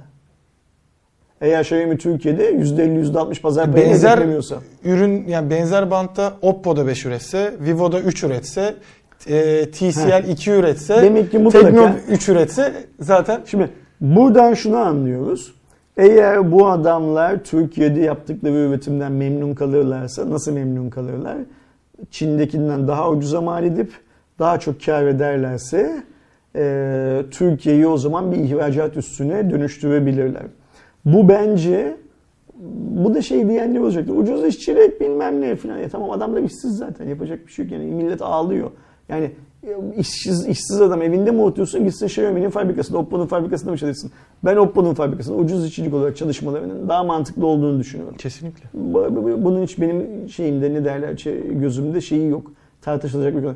Üç çocuk, bir tane hanım, bir tane adam evde oturup sabahtan akşama kadar biz bu akşam ne yemek yiyeceğiz diye düşünüyorlarsa herif gitsin Xiaomi'nin fabrikasında çalışsın. Akşam da Allah'ın izniyle bir tane çorba içsinler, karınlarını doyursunlar. İş bu kadar basit. Şimdi bu adamların yaptıkları yatırımların detayları ortaya çıktıkça anlıyoruz ki Türkiye'ye sığmayacak bir işin altına giriyorlar. Ve Türkiye cep telefonu ihraç eden bir ülke haline dibinde. gelebilecek. Bak şimdi Süreyya Ayhan'ı hatırlıyor musun? Kimdi Süreyya Ayhan? Şey. Maraton, Maraton. Ko- koşucumuzdu bizim. Aynen. Süreyya'nın sponsoru İlk hatta kimdi? şey olan. Türk Türksel değil miydi? Vestel'di. Vestel. Vestel. Ha doğru Vestel'di. Şimdi hatırladım şeyi. Niye Vestel'di? Vestel o zamanlar yıllar boyunca yurt dışına ürettiği no name telefon telefon yapan televizyonlarla beyaz eşyalarla falan Türkiye'nin ihracat şampiyonu olmuştu. Biz belki Oppo'dan, Xi- Xiaomi'den, Samsung'dan filan da önümüzdeki yıllarda Türkiye'nin ihracat şampiyonu olan markalar olarak bahsedeceğiz. Bakın şimdi okey gelecekten konuşuyoruz. Biz Vestel'i niye telefon ihraç eden bir marka haline getiremedik? Biz Casper ve General Mobile'la Reader'e niye bunları yapan bir marka haline getiremedik de işte Oppo'yu, Xiaomi'yi, şu saydığımız 5 markayı getirdiği düşünmesi gereken adam Cumhurbaşkanı, Ticaret Bakanı bilmem ne filan filan ülkeyi yöneten adamlar. Onlar bunun etüdünü çok çok iyi yapacaklar ve eğer e, bu şirketlerin arasında yerli bir şirketin de bulunmasını istiyorlarsa ona göre bir regülasyon Evet. yapacaklar. Ya da diyecekler ki biz o regülasyonu yaparsak bu şirketler kaçar. O zaman biz bu şirketlerin altında bunlara yan sanayi tedarik edecek şirketleri Şirketleri. cesaretlendirecek bir şeye gidelim. Evet. Otomobil sektöründe bu Bursa civarında kurulan yan sanayi yani o taraftaki e, organize sanayi bölgelerinin hakimi olan, Eskişehir'deki organize sanayi bölgelerinin hakimi olan otomotiv yedek parçası üreten şirketlerle olmuştur bu. Teknolojide olmaz mı? Bana soracak olursan çok kolay olur. Sen Türkiye'de o diyotu Çin'dekiyle aynı kalitede üretirsen adam Çin'den getirmez boş boşuna. Get, iş- o ım, ne derler ona? Lojistik maliyetine Aynen öyle. gerek kalmaz. Lojistiği geç işte bunun gümrüğü var, şusu var, busu var, girdisi çıktısı var filan. Aydoğan bana bin tane getir demekle Çin'deki heriften on bin tane sipariş vermek arasında farklar var. Aynen. Bu olmaz. O yüzden e, ben bu haberleri duydukça çok mutlu oluyorum. Kesinlikle. Hele e, üst segment cep telefonu üretilebilme ihtimalini bile şey yapmak çünkü çünkü şunu biliyoruz Türkiye'deki üst segment cep telefonu satışı çok az. Bir Apple satıyor. Geri kalan hiçbirisi doğru düzgün satmıyor. Yüzdelik bazda baktığın zaman. Eğer üretirlerse kesinlikle ihracat için üretirler. Umarım biz en kısa zamanda bu saydığımız 6 markadan bir tanesinin üretime geçtiğinin haberini de paylaşırız. Ve umarım bu 6 markadan bir tanesinin ilk ihracatını Türkiye'den yaptığını, üzerinde Made in Turkey yazan tam bir tane diyecektim. cep telefonu kutusunun Orada Ş- şampuan Almanya'ya değil de şey değil. Biz burada tane- kutu açılışını da yaptığımızda alt tarafta Aynen. işte Avcılar Türkiye ne bileyim Gebze Türkiye diye görelim yani. Aynen öyle. Almanya'da şurada burada filan işte İspanya'ya filan bir yere gittiğimiz zaman bir Mediamarkt'ta bir lokal e, cep telefonu satan mağazaya girdiğimizde seninle birlikte Made in Turkey yazan bir kutunun orada satıldığını görelim. Ben hep anlatıyorum ya en son ondan bir gün Berlin'e gittiğimde yağmurlu bir gündü fotoğrafını çekemedim çok ıslanmıştım. Hatta senden ayrıldım otele yürüdüğüm hani o Evet, akşam. evet. O gün Bir aile e, Beko bir şeyi ne derler buzdolabını tekerlekli bir şeyin üstüne koymuş. Tam hayvanat bahçesinin orada ışıklarda itiyorlardı mesela. Yani yeni almışlar evlerine götürüyorlar. Nerede? Almanya'da Berlin'de. Bundan daha güzel bir şey var mı? Yes. Paylaştım. Benim kaldığım oteldeki lavabonun markası Vitra mıydı neydi yanlış hatırlamıyorum. Fotoğrafını çekip paylaşmıştım. Çok güzel şeyler bunlar. İnşallah şeyi de görürüz. Ee, gittiğimizde insanların Made in Turkey yazan Oppo, Xiaomi, işte Realme her neyse filan cihazlarını satın alıp kullandıklarını da görürüz. İnşallah. Sıradaki haberimiz e, yine geçtiğimiz haftalarda AMD'nin Intel'i geçtiğini e, tekrarladığını söylemiştik. Bu sefer de 3 yılın ardından e, genel işlemci alanında Intel AMD'yi geçmiş oldu. Yeni rapora göre Intel 2020 yılının son çeyreğinde işlemci pazar payında AMD'nin önüne geçti. E, olarak aslında özetleyebilirim hani diğerlerini Hı hı. direkt haberde görebilirsiniz. Sadece şu şeyleri söyleyeyim. Mercury Research'e göre x86 e, işlemci piyasasında e, %20.1'lik bir büyük bir gelişme yaşanmış. Yani genel olarak artış var özellikle Salgın pandeminin etkisiyle. hı hı. E, AMD tarafında ise e, %19.3'e düşerek pazar payında bir e, küçülme oluyor Intel'e nazara. %20'ymiş bir önceki yıl. %20'den %19'a Evet. düşmüş. Ve böylelikle Intel tekrar e, ön tarafa geçmiş oluyor. Geçen ay, geçen hafta mı ne bunu konuşurken ne demiştik seninle? Bir o geçer, bir bu geçer. Pazar Zaten iki payında. tane şey var Zaten çünkü. iki tane var. Onların birbirine her geçmesi son kullanıcı olarak bizim işimize yarar demiştik. E ne güzel işte AMD onu geçmiş, o onu geçmiş bilmem ne filan filan. Intel keşke sadece pazar payında geçmesi teknoloji üretimi bilmem ne filan gibi konularda da AMD'yi biraz geçse deyip bir sonraki haberimize geçelim. Hemen geçiyorum. Diğeri de zaten biraz önceki konuştuğumuz muhabbetlere de yakın olacak şekilde Türk Telekom'da 2020 yılında %20 büyüdüğünü açıkladı. 12 yılın en yüksek büyüme performansı olmuş. Net kar 3.2 milyar TL, toplam gelir de 28.3 milyar TL olduğu söylenmiş. Şimdi burada e, haber detaylarını vermeye şey yapmayalım, uğraşmayalım. %20 büyümüş. Ne güzel %20 büyüme çok güzel bir şey. Hatta %20 büyüme dünya standartlarının çok, çok üzerinde de bir büyüme. O yüzden bu %20 büyümeyi emeği geçen herkesi tek tek tebrik edelim. Ancak iki şey soralım. Birincisi Ümit Bey'in zaten bu açıklamayı da kendisi yapmıştı. Evet. Ümit Bey, Türkiye e, Türk Telekom CEO'su Ümit Bey'in Türkiye'de yaptığı, göreve geldikten sonra yaptığı ilk basın toplantısında fiber olmayan her yere fiber çekeceğiz diye bir vaadi vardı. Bu vaat hala devam ediyor mu? Ne kadarı? Çünkü şöyle bir şey var. Benim takipçilerimizden duyduğum kadarıyla bazı takipçilerimiz şunu söylüyorlar. Ee, biz başvurduk. Genel müdürün böyle bir vaadi olduğunu söyledik. Yo o süre bitti cevabı verdiler bize hmm. diyorlar. Şimdi bu vaat hala devam ediyor mu? Bu vaat hala devam ediyorsa ya da etmiyorsa bugüne kadar kaç tane e, fiberi olmayan bölgeye fiber çektiklerini yani Ümit Bey'in vaadiyle harekete geçen kaç tane aboneye fiber çektiklerinin bilgisi affedersin kendilerinde var mı? Bunu bir soralım. Söylesinler. Yani %20 büyüdüler hayırlı olsun da bu da bir soru. Ben merak ediyorum. Tek merak eden ben değilimdir büyük bir ihtimalle. İkinci soru biz ne zaman hangi şartlarda daha hızlı ve daha ucuz internet bağlantısına sahip olabileceğiz? Bağlantı çeşidinin karasal mı havasal mı olduğunu umursamıyorum. Ben Ersin Akman olarak 5 megabit upload'dan daha hızlı bir upload'a ne zaman kavuşacağım ve bunun bedeli ne olacak? Stabil bir internet bağlantısına ne zaman kavuşacağım? Bu sorun sadece şey değil, e, Türk Telekom'a değil. Türkiye'de bu işi yaptığını söyleyen arkadaşların tamamına. Yakın e, bir şeyde fark ettiğim bir durum oldu. Bizim işte e, evde de internetten e, şikayetimiz var. Biz de e, evde Kerem'de Süper Online kullanıyoruz. Yeni fiyatlara bakarken işte daha öncesinde e, Süper Online'da çalışan bir abimiz e, bize şey demişti işte 2021 yılı ile beraber daha yüksek upload içeren paketler açıklanacak diye. Fark ettim ki 13 Ocak itibariyle e, uploadları 10 megabit'e yükseltmiş bütün fiber paketlerde Süper Online. Ama sen 12 Ocak'ta geçtiysen 5 megabit kullanıyorsun. Yani bu saatten sonra Süper Online'da bir fiber aldığınızda 10 Şimdi biraz önce Twitter'a çakan bakan vardı ya bu işlerden sorumlu olan evet, ulaştırma, ulaştırma bakanı. Bununla da ilgilensin. Tam Twitter'a laf yetiştiriyoruz eyvallah filan da bununla da ilgilensin. Yani burada işte diyorum ya tarifeler açık ve net değil. Yani ne cep telefonu tarafında ne internet tarafında. Son abonenin kafasını karıştırıyor. Onları bir sadeleştirsinler. Hep şunu söylüyorum. Ben bir ABC operatörü kaç liraya alo dediğimi bilmiyorum mesela. Bunun bir fiyatı olmalı ya. Evet. Bunun bir fiyatını söylesin.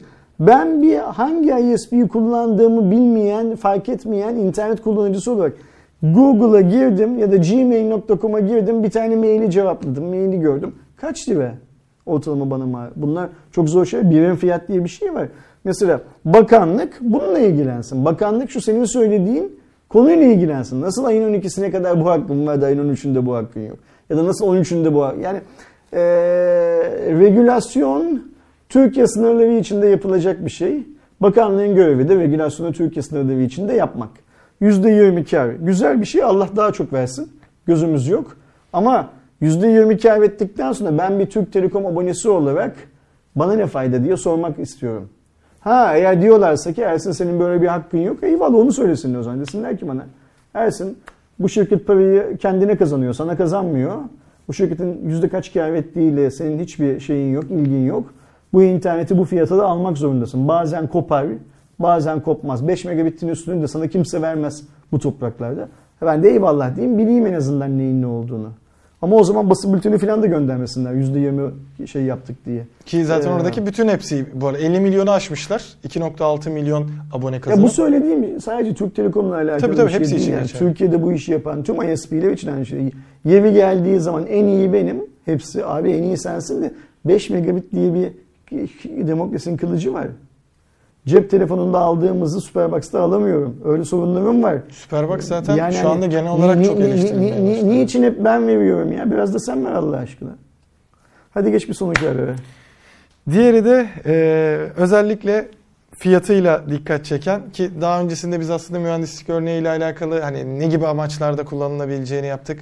Geçtiğimiz gün hatta dün diyeyim e, Dişah'la Eren de kutusunu açtı. LG Wing Türkiye'de resmen satışa çıktı. 14.000 TL fiyatıyla. LG Wing mi kanatlandırır, fiyatı mı kanatlandırır? Yani o fiyata rahat rahat verebilecek insanlar kanatlanabilir bence. Ay. Evet oradaymış şey, Ha, doğru evet, söylüyor zaten şeyinki. O güzel bir, inovatif bir cihaz. Üzerine çok fazla bir şey söylemeye gerek yok. 14 bin lira ucuz mu? Değil, pahalı. Yani Ya bu- orada şeyi eleştirecekler de çıkacaktır işte 14 bin lira vereceğim ama Snapdragon 765 mi kullanacağım E, kullanma, gibi. verme. Yani.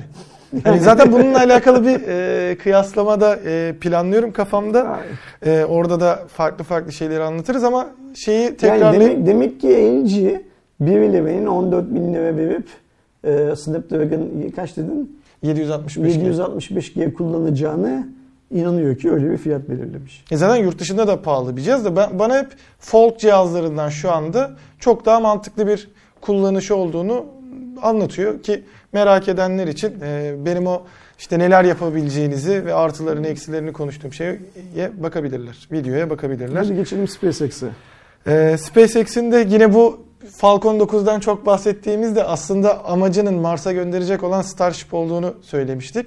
Starship'in SN9 e, roketi de daha doğrusu SpaceX'in Starship projesinde kullanmayı planladığı SN9 roketiyle de yine bir kalkış iniş den- denendi. Kalkış çok iyi, e, alçalması çok iyi ama inişte yine patladı.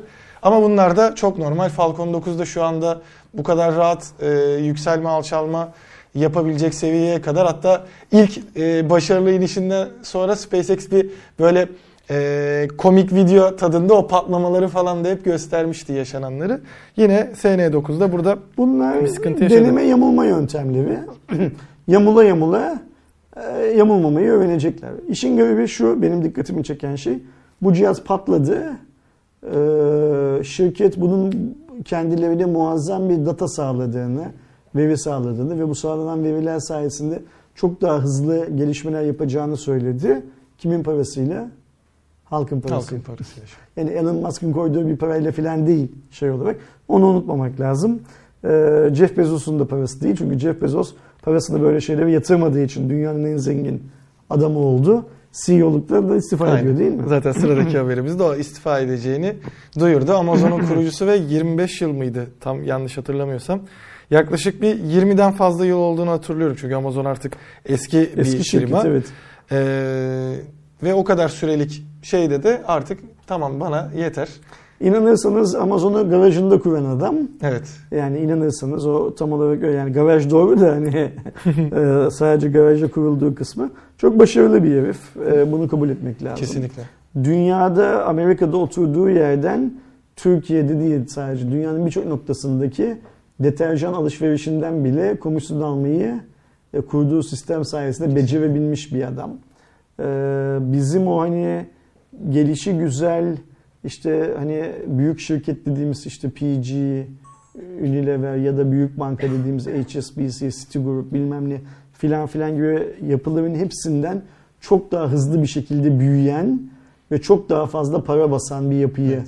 Dijital kurmuş. dünyanın tam bir, Bir e, adam. önemli şeylerinden Aynen biriydi. öyle. Yerine de bu arada Amazon'un aslında e, direkt aklımıza her ne kadar şey gelse de işte bu satış kanalı gelse de bir diğer en büyük e, yanı olan AWS yani Amazon Web Service sistemini kuran adam da yeni CEO olacak. Andy Jassy.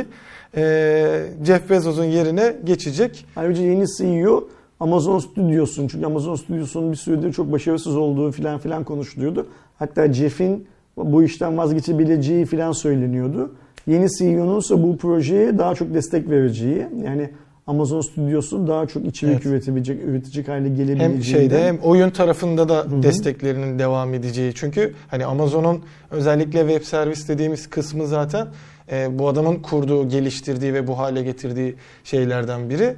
E, Andy o konuda uzman olduğu için gayet şey e, bizim haberde de ufak bir detayla ver- şey yapılmış.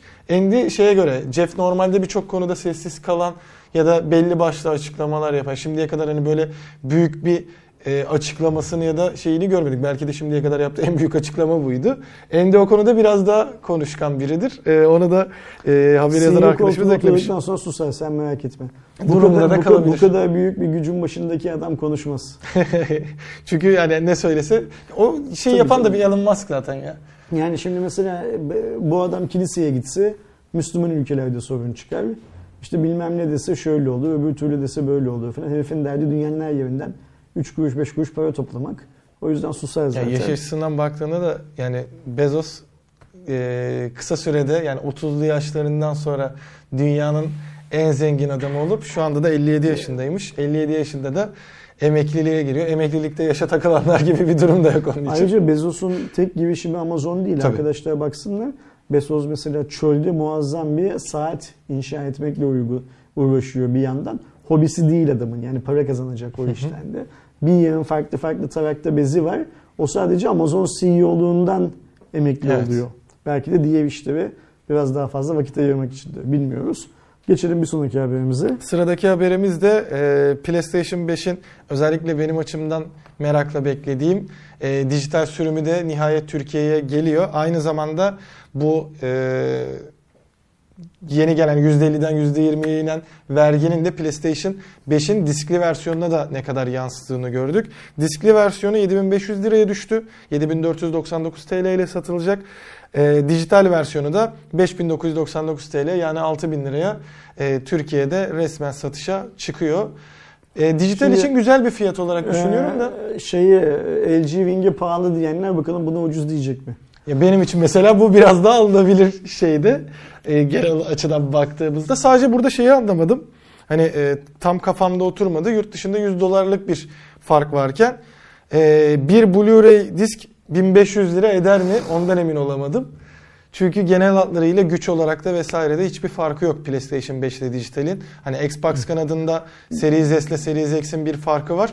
Ama bir disk 1500 lira e, edebiliyormuş. Valla benim pek ilgimi çeken konular değil artık PlayStation falan o yüzden Sen ne düşünüyorsun bu arada da o fiyatlar hakkında? İlgilenen arkadaşa ver oradan ne, ne, ne halleri varsa görsünler. Ben e, azalarak bitmelerinden yanayım bu konsolların. Yani sadece PlayStation'da hepsinin azalarak bitmelerinden, Onu da azalarak şeyden göreceğiz ama Türkiye'deki çıkmalarından etkisini yanayım. de geçen hafta konuştuğumuz e, bu Nvidia'nın işte cloud sunucusu e, GeForce Now'la beraber şu anda ufak tefek başlamış hani aslında kullanamıyorsunuz da e, sunucuyu görme ve cidden 5 e, milisaniye ile 20 milisaniye arasında çok ciddi bir düşüşte şey gösterdi. O ya da bu sebebe güvenmiyorum. Ben hayatımızdan çekip gitmelerini Komple istiyorum. sen- Yani öyle. Yani öyle ya da böyle. Ne olacağını bilmiyorum ama çekip gitmelerinin zamanı geldi. Çok zamanımızı çaldı bu Xbox, PlayStation bilmem ne filan bir filan. süre daha devam edecek de.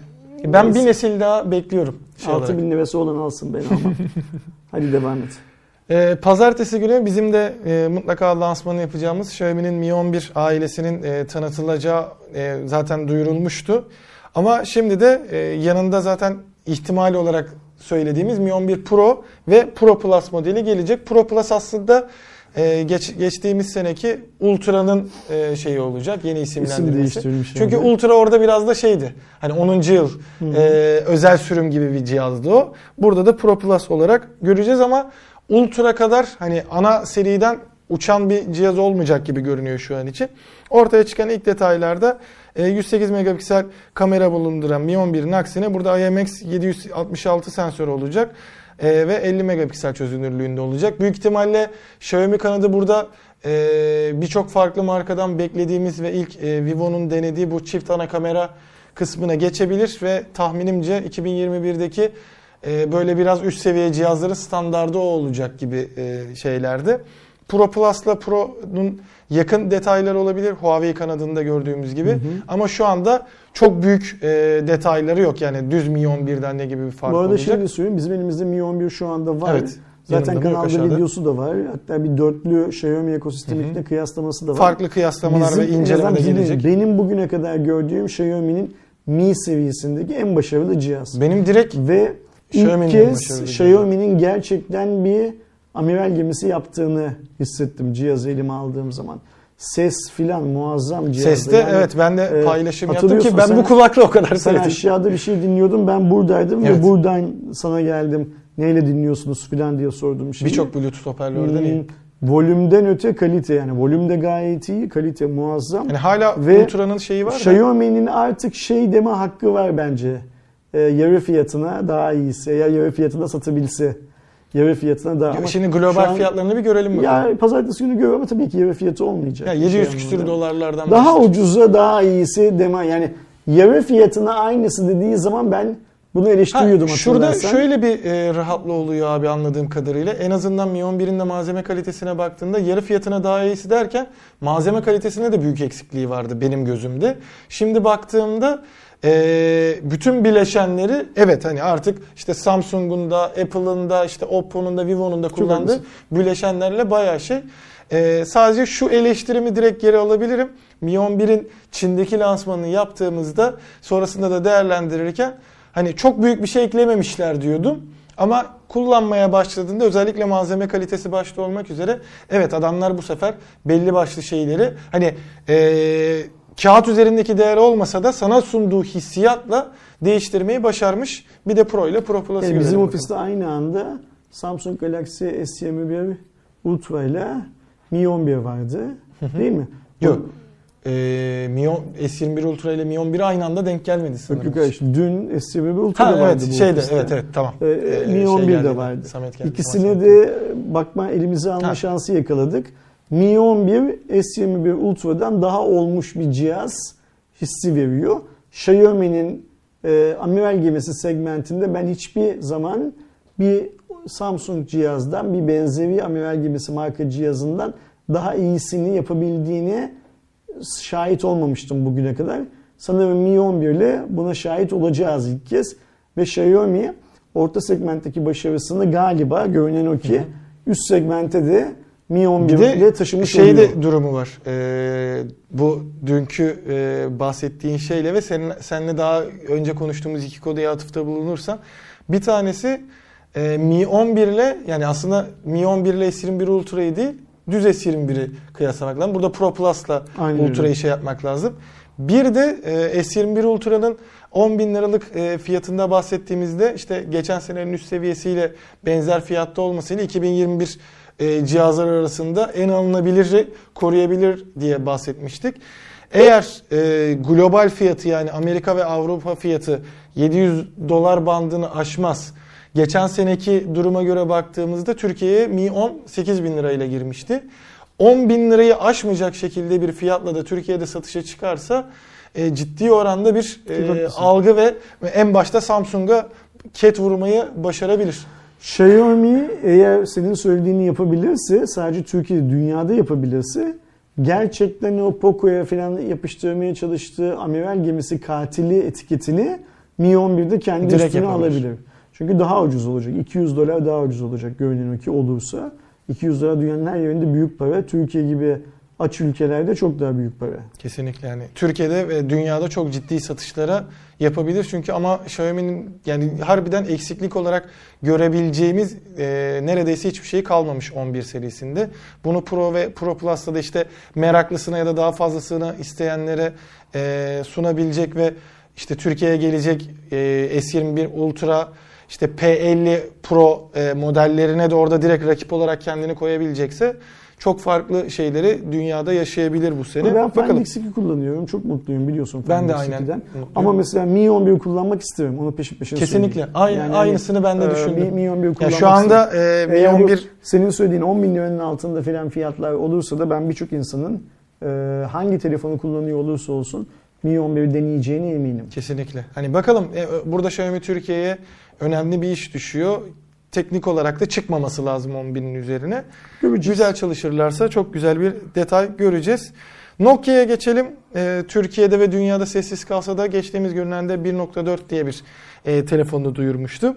Ama yine bir e, galiba her sene böyle bir iki klasiğe geri dönüş yapacak e, Nokia kanadı. Mal, Daha yok, önce mal yok başka ne yapsın? 3310, e, 63 çift 0 ve biz mus telefon dediğimiz ya da e, bazıları için Matrix telefonu olan 8110'u yenilemişlerdi. Şimdi de e, 3650'nin bu yuvarlak tuş takımı olan e, birçok kişinin de sevdiği benim de böyle hoş e, bir detayla düşündüğüm Biz daha çok kullanıyordu galiba Ee, değil mi? Evet genellikle böyle biraz da çünkü renkleri de öyleydi. Daha Hı hı. açık renkleri falan vardı. E, onu da yenileyeceği ortaya çıktı GSM Arena tarafında. E, ama yenilerlerse tuşlu olarak mı yenileyecekler, nasıl yapacaklar, işletim sistemi ne olacak? Şu anda o konularla alakalı en ufak bilgi yok. Hani ekranlı olursa zaten bir anlamı olmaz o cihazın da. Ama nasıl bir cihaz çıkacak merak etmiyor değilim ve Türkiye'ye gelir mi? Peşinden söyleyeyim ben almam. E tabii ya, bu saatten sonra e, alınabilecek bir cihaz değil ama böyle belki şey için e, kenarda dursun diye. Çünkü hani diğerlerinde de Nokia hep bu e, legacy dediğimiz işte eski efsaneleri yenilediği telefonlara da çok yüksek fiyat Anladım. koymuyor. Yo, Zaten bir de şöyle kimse almadı da onları zaten. Evet, yani yani- dünyada da satmadı şey anlamında. Hoş mu? Hoş ya gülüp geçiyoruz işte. Evet. Bir sonraki habere HMD geçelim. Gülelim. direkt şey bir sonraki habere geçelim. Diğeri de e, oyun festivali başladı Steam kanadında ama bu sefer şöyle bir güzelliği var. Yani oyun indirimi değil, özellikle indie dediğimiz işte bir kişiyle birkaç kişiyle yapılan oyun geliştirenlere çok güzel bir haftalık e, süreç sundu. 3-10 e, Şubat arasında devam ediyor. Daha başındayız sürecin ve gidip e, demoları, indie yapımcıların demolarını deneyebilir. Daha sonrasında istek listenize ekleyerek çıktığı zaman kullanabilirsiniz. Aynı zamanda indie severler için e, belli tarihlerde Steam'e girdiğinizde görebiliyorsunuz. Hem o de- e, oyunların e, canlı yayınları yayınlanıyor hem de o küçük geliştiricilere kendilerini tanıtabilme imkanı vermişler.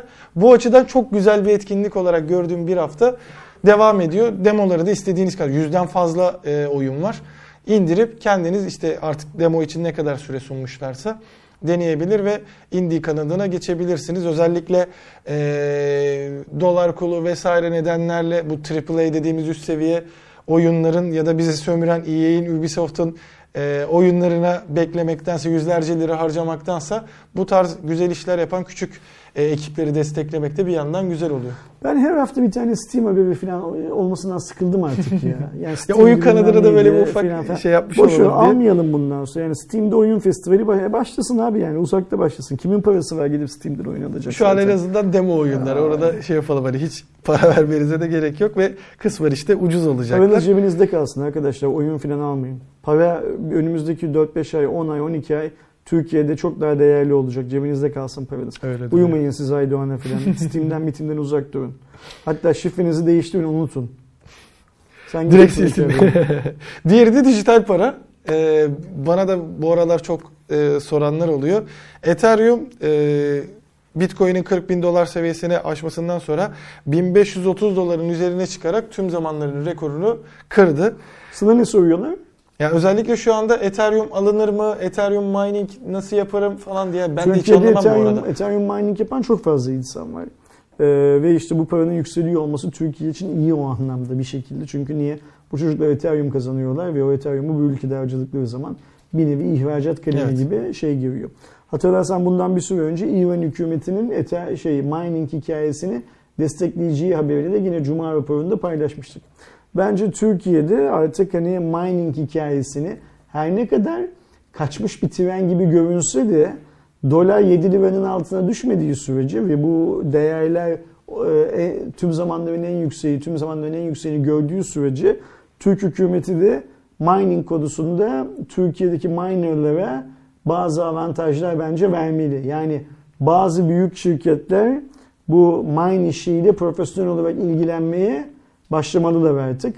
Bu sadece o çiftlik farmdaki çakalın elinde kalabilecek iş değil şey anlamında. O yaptı diye de günah münah hani sakıncalı ıvır zıvır filan bir iş de değil. O kadar günah sakıncalıysa adama buluğu getirirsin, şeyini verirsin, cezasını verirsin. Herif Venezuela'da hatunlarla dolaşıyor. Sen burada e, herife verdiğin paranın peşinden alıyorsun. Mine hikayesi e, her ne kadar Türkiye'de yaşam zorlaşsa da şimdi mine'in önündeki en büyük engel ne? Elektrik, elektrik faturası. ücreti. E, İş kime düşüyor? Bakanlığa Bakanlığa. düşüyor. Aynen öyle. Türkiye'nin yüzde kaçı 365 gün güneş alıyor? Büyük bir kısmı. Evet. Türkiye'de alternatif enerji üretimi mümkün mü? Mümkün. Mümkün. Okey tamam işte. Bak şeyleri söyledik. E, ne derler? Anahtar kelimeleri söyledik. Şimdi bir tane Bunu bürokratın istediniz diye. bir, bir tane bürokratın oturup bununla işte dört tane anahtar kelime var. Soldan sağa, sağdan sola, yukarıdan aşağıya falan doğru dizilimi bulup bunu bir e, Türkiye'nin kurtuluş planı gibi devreye sokması Çok lazım. olabilir. Boğaziçi'ndeki öğrencilerle uğraşmaktansa şununla uğraşırsan e, ülkenin refaha kavuşması konusunda biraz daha şey olursun. Ne derler? Çok Yol almış olursun. E, elektrikli otomobilleri de %400 zevarını ÖTV zammı yapmana gerek, Gerek kalmaz. kalmaz. Ama yapılmış. Sen Onu mi okursun ben mi okuyayım? Okuyayım hemen. Tamam. Ee, şu, heh. 2 Şubat'ta yürürlüğe girdi. Yani 3 gün önce ÖTV oranlarına göre toplamda %400'e varan bir artış var. Buna göre motor gücü 85 kW'ı geçmeyen araçlarda %3'ten %10'a, 119'a kadar 85-119 kW arası e, sahiplere %7'den %25'e, %20'lik e, 120 kW'ın üzerinde olanlara da %15'ten %66'ya %60'a çıktı ve %330 ile %400 arasında e, artmış oldu. Türkiye'de de şu anda satılan Porsche Taycan ki son dönemde bayağı konuşuluyor. E, Mini Cooper SE, Audi e-tron, Mercedes EQ, BMW i3, Jaguar I-Pace, Renault Zoe, Twizy, Smart EQ gibi e, cihazlar var. Bunlara da en az 20 bin yaklaşık 1 milyona varan yani o Porsche'da özellikle fiyat şeyi e, oluyor. Ben buradan şeyi düşünüyorum. TOG'un sesleri daha çok gelecek herhalde ki TOG'un TOG'un bu- fiyatının TOG- ucuz kalması adına TOG'un bu vergilerden muaf olacağını mı düşünüyorsun? bence muaf yapacaklar. TOG'un ilk çıktığı zaman elektrikli otomobil çıkartabileceğini mi düşünüyorsun? İçten yanmalı da herhangi bir şekilde herhalde. Ha, ilk şey diyorsun belki scooter vesaireyle mi? Bilmiyorum yani TOG'la ilgili herhangi bir şey bilmiyoruz. O yüzden e, TOG tabii ki göz bebeğimiz. İyi olmasını istediğimiz bir şey E, ama bilmiyoruz yani TOG için şimdi ÖTV cep telefonlarında da var ve ben bizi takip eden bazı arkadaşların ÖTV'nin ne anlama geldiğini bilmediklerini görüyorum. Özel. Özel tüketim vergisi. Yani devlet senin yaptığın özel tüketiminden ayrıca bir vergi alıyor. Bu onun vergisi. %400 bir anda elektrikli araçlara uygulanan vergi niye artar? Herhalde devletin oradan kazanacağı paraya ihtiyacı vardır. Seçenek Bir A. de son dönemde Seçenek- e, tercihleri artmaya başladı. Yani Seçenek B şey alanlar. satışlar artıyor diyorsun. O yüzden e, erkenden suyun önüne Evet. alalım dedi devlet. Satış şey seçenek B senin söylediğin gibi TOG elektrikli otomobil çıkartacaktır insanlar TOG'u tercih etsinler diye e, teşvik olarak böyle bir şey yani ters teşvik TOG'a teşvik olsun diye böyle bir şey yapıyordu. Bilmiyorum. Bazı konularda devlet babanın neden neyi yaptığına akılsı vermez. Bu da akılsı vermeyen işlerden bir tanesi. Çünkü %400 birden arttırmak bir vergiyi çok fazla. Mesela asgari ücreti kaç- yüzde kaç arttırdı devlet? Yani yüzdelik olarak bilmiyorum işte yani 2 e, 300'lerden 2 800'lere çıktı. Çünkü %400 arttırmadı yani. Yani tabii ki. Okey, tamam. Şimdi Nerede? asgari ücretin %400 artmadığı bir ülkede özel tüketim vergisi. Yani asgari ücretli insanların ödediği özel tüketim vergisi onlar da ödüyor. Şimdi diyebilirler ki onlar araba mı alıyor? Hani bu elektrikle ya parası olsa alır adam zaten. Parası olmadığı için almıyor ya. Ama başka yerlerden o özel tüketim vergisini ödüyor. Ha özel tüketim vergisi başka kalemlerde %400'e çıkartıldı mı? Çıkartılmadı da başka kalemlerde de artış yapıldı. Ee, eğer hani e, asgari ücretle doğru orantılı bir zam yapılmış olsa bu makul ve mantıklı bir şey olarak kabul edilebilir. Niye? Çünkü ülkenin enflasyon paketi asgari ücreti, daha sonra asgari ücrete yapılan zam ülkenin enflasyon paketine göre belli olan bir zam. Sen asgari ücreti o yüzden ülkenin enflasyon paketiyle doğru orantılı olarak kabul etmek zorundasın. Her ne kadar burada iyi bir tespit yapılmadığı Evet. konuşulsa bile bu yıl vatandaş olarak bunun doğru olduğunu. Şimdi devlet baba sana yalan söylemez. Öyle değil mi? Seni kandırmaz Öyle da. Allah. Seni kandırmaz da. Bu noktadan yola çıkarak enflasyon, asgari ücrete yapılan zamla enflasyon paketinin birbirine eşit olduğunu varsaymak zorundasın. O zaman asgari ücrete yapılan zam oranıyla ülkedeki her şeye gelen zam oranlarının da birbiriyle benzer olduğunu bekle. Mesela elektriğe de o oranda zam yapılmalı. Daha fazla yapılmamalı. Daha az da yapılmamalı. Daha az nasıl yapılır? Ülke çok müeffef bir, bir hal alır. Ya elektriği de daha çok kullansınlar, suyu da daha çok kullansınlar, daha çok da ekmek yesinler. Ekmekteki zammı da azaltalım filan diye yapılır. Şu an öyle bir durumda değiliz, onu biliyoruz zaten. E, ben hiç öyle bir durumda olduğumuzu da hatırlamıyorum. Ben geçmişte. mesela verginin azaltıldığını gerçekten hiç hatırlamıyorum. İşte yani illa ki belki olmuştur. Hiç hatırlamıyorum. O yüzden e, asgari ücrete o kadar zam yapıp e, özel tüketim vergisine bu kadar zam yaptığın zaman ortada bir sorun var. O sorunu şey yapmak, çözmek benim e, şeyimi almıyor. Ne derler? Benim zekam seviyesindeki bir adamın çözebileceği bir iş değil. Bürokratlar falan birileri eminim ki çözmüşlerdir. Benden daha zeki oldukları için. Ve bu oranı, %400 oranını belirlemişlerdir. Niye belirlendiğini eğer senin söylediğin gibi bir katalizör varsa e, onu şey yaparız, duyarız. Bu arada TOG'la bir alakası varsa eğer TOG'un bir an önce satışa çıkması hepimiz için iyidir. Evet. Hangi fiyattan, hangi özelliklerle, neyle, nasıl, hangi teşvikle, hangi krediyle bilmem ne filanlardan öte bir an önce satışa çıkması hepimiz için evladır. Satışa çıkmamasından. Satışa çıksın bir malı görelim. Şu an zaten bir, herhangi bir daha öncesinde de konuştuk. Bir güncelleme de yok. Hani fabrika ne durumda, ne zaman faaliyete geçecek? Valla biz TOG'la ilgili bir şeyler yapmak istiyoruz biliyorsun. Hesapta TOG'da, TOG'da arkadaşımız da var. O- Oradaki yönetici pozisyonunda olanlardan bir tanesi. Kendisinden rica da ediyoruz sürekli. Ama bir yan çiziyorlar, bilmem ne yapıyorlar. Ben bazı günlük gazetelerin ekonomi müdürleriyle konuyu konuştum. Ya TOG'dan herhangi bir haber alabiliyor musunuz filan. Ee, onların söylediği şey şu. TOG'un CEO'sunun konuşmak istemediği ne düşünüyorlarmış. Çünkü üzerlerine çok fazla gidildiğini filan filan varsayıyorlarmış. Ha, Her Biz buradan bir daha söyleyelim. Yani Hakan Özen'e zaten durumu ilettik.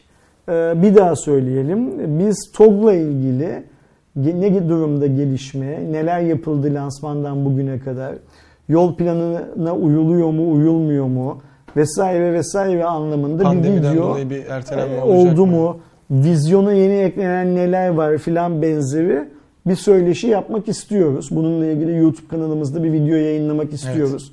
Her yayının yapması gerektiği gibi biz de TOG'un ilgili birimlerine başvurarak bu talebimizi ilettik. Yani araya böyle torpil koyalım bilmem ne yapalım şöyle olsun böyle olsun filan diye bir derdimiz olmadı. Bizi sallıyorlar gördüğümüz kadarıyla. Yani TOG şu an için aslında şey diyebiliriz hatta direkt en baştaki konu konuştuğumuz şeye göre TOG şu an alfadan farksız. Mimix alfada. Yani hani aynen öyle ortada bir şey var ve ne olduğunu Yani bilmiyoruz. araçlar Şey var e, ama hani ne durumda Ben ne gibi gelişmeler bu var. benzetmeyi yapmak istemiyorum. Çünkü Mimix sayfanın sonunda bir şey olmadı. TOG'un sonunda Şu an bir için diyorum zaten. olmasını umuyoruz. O yüzden ben gerçekten TOG'la ilgili bir içerik üretmek isterim. Kesinlikle. Bu videoyu eğer TOG'dan birileri izliyorsa, TOG'dan birileriyle paylaşabilecek bir arkadaşımız varsa paylaşsın. Herkes olabilir. Bizim böyle bir talebimiz var. Talebimizi ilettik. Ee, uygun kanallardan TOG'a ve yaklaşık bir aydan beri filan değil mi? Bir ay oldu hatta bir ayı geçti bile. Bir aydan beri filan olumlu olumsuz cevap bekliyoruz. Ne olumlu ne olumsuz cevap alamıyoruz. Top çeviriyor TOG tarafı.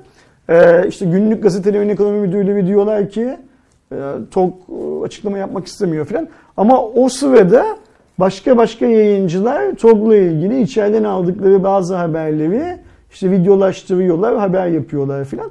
Burada demek ki şeyi sorgulamak lazım. Bizim TOG'la olan arkadaşlığımız başkalarının TOG'la olan arkadaşlığı kadar değerli değil. Biz burada demek ki bu işin yapılmasını istemeyen bir yayınız. Belki de şöyle bir şey var. Bizim soracağımız bir sorudan belki TOG yönetimi şey yapıyor, çekiniyor. Başkası öyle bir soru sormayacağının garantisini vererek belki gidiyor. Ben bu hesapların nasıl yapıldığını bilmiyorum. Bu arada bildiğim kadarıyla TOG'un PR şirketi Desibel'di. Eğer hala Desibelse bu videoyu Desibel'deki arkadaşların da izlemelerini şey yaparız ne derler rica ederiz. Ee, Desibelciler de bir iletsinler bu talebi TOG'a. Yine aynı arkadaşı iletecekler diye tahmin ediyorum. Ama iletsinler eğer TOG'un kapıları açılırsa biz çok isteriz. TOG'un ne durumda olduğunu takipçilerimizle paylaşmak. Ee, bu %400 artan ÖTV ile ilgili de TOG yöneticilerine hiçbir soru sormayacağımızın çünkü onların bu işin muhatabı Yok, tabii olmayacağının değil, değil. sözünü buradan Sadece hani zaten. umarım şöyledir. Ee, eğer bu ÖTV işte TOG'un önünü açmak içinse tek isteğim e, bu tarz şeyleri anlarım. Hani sonuçta TOG'u daha anılabilir kılmak e, bir amaç olabilir. Ama bu artan fiyatlarda çıkacak yani artmadan önceki rakip olabileceği cihaz, otomobillerin şeyiyle çıkacaksa bu bayağı üzücü olur. Hani zaten uygun fiyatlı çıkacaktı.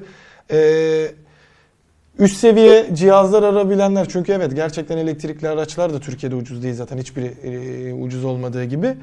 E, alacak olanlar da işte Porsche Taycan almasınlar da TOG'un e, SUV'sini alsınlar gibi bir düşünceyle yapılmışsa o hadi bir nebze benim kabul edebileceğim bir şey olur ama Yerli üretimin korunması kötü bir şey değil. Evet. Yerli üretimi nasıl koruyacağını hükümetler karar verir. onların Eğer hükümet böyle karar veriyorsa e, TOG'un fiyatı belli olduktan sonra diğerlerinin fiyatlarındaki artışı filan filan da şimdi bak şöyle bir şey var. Otomobil sektörü teknoloji sektörüne göre çok daha dışa açık bir sektör. Otomobil sektöründe verginin nereye gittiği bilmem ne filan filan tüm üreticilerin web sitelerinde açık açık yazıyor farkındaysan. Evet. Sana diyor bu arabayı şu kadar fiyata satıyoruz ama bunun şu kadarı vergi. Sen cep telefonlarında böyle bir şey görüyor musun? Görmüyorsun. Şimdi, e, o yüzden otomobil sektörü cep telefonu sektöründen daha büyük bir sektör. Bunu da unutmamak lazım. E, Daha büyük, daha şık, daha şeffaf bir sektör. E, Eğer bu söylediğin e, TOG'un önünü açmak için şimdiden atılan bir hamle ise TOG piyasaya çıktığı zaman zaten diğer markaların yöneticileri aradaki farkın nereden kaynaklandığını, nasıl olduğunu, bunun temellerinin hangi gün, nerede, ne zaman, hangi şekillerde atıldığını filan çok rahat ortaya koyacaklardır. Burada şey önemli, şuna bakmak lazım. TOG diğerlerinden daha ucuz olacak ya. Hani senin söylediğin varyasyon. Daha ucuz ama aynı kaliteyi veriyor mu? Ya da ucuz olduğu kadar mı kalitesiz? Öyle bir şey. Evet. Çünkü sonuçta vatandaş para verip alacak. Eğer TOG'dan memnun kalırsa TOG almaya devam eder. Evet. Ya da daha çok Komşusu memnunsa kendisi de alır bilmem ne filan filan. Sen TOG'u daha ucuz satacaksın diye öbürünü çok pahalı yapıyorsan eğer hani şey olarak ve TOG da öbürüyle teknoloji anlamında, kalite anlamında rekabet edemiyorsa ne kadar ucuz olursa olsun yine de TOG başarılı bir proje haline almayacaktır. Benim gördüğüm kadarıyla TOG'un başındaki beyefendi bunların hepsinin analizini senden benden ve Tabii. çoğu bürokrattan çok çok, Çok daha, daha iyi yapıyor. yapabilecek kalitede bir adam. Kesinlikle. O yüzden hani oturduğumuz yerden onun işine şey yapmayalım. Ne derler? Burnumuzu sokmayalım. E, Önce o bir işini yapsın. Onun işine öncelikli işi şu malı bir ortaya çıkarmak Evet. değil mi? O malı bir ortaya çıkarsın. Sonra üzerinde çok konuşulur zaten. Kesin. Bitti galiba Cuma Evet. değil mi? Süper tamam. Ee, uzun bir Cuma raporu oldu Evet, diye uzun yine. Ee, baştan sona izleyen herkese teşekkür edelim. Kesinlikle. Önümüzdeki hafta yeni bir Cuma raporunda belki TOG'dan da alacağımız müjdeli bir haberle sizinle tekrar karşınızda oluruz. O zamana kadar kendinize iyi bakın. Hoşçakalın. Hoşçakalın.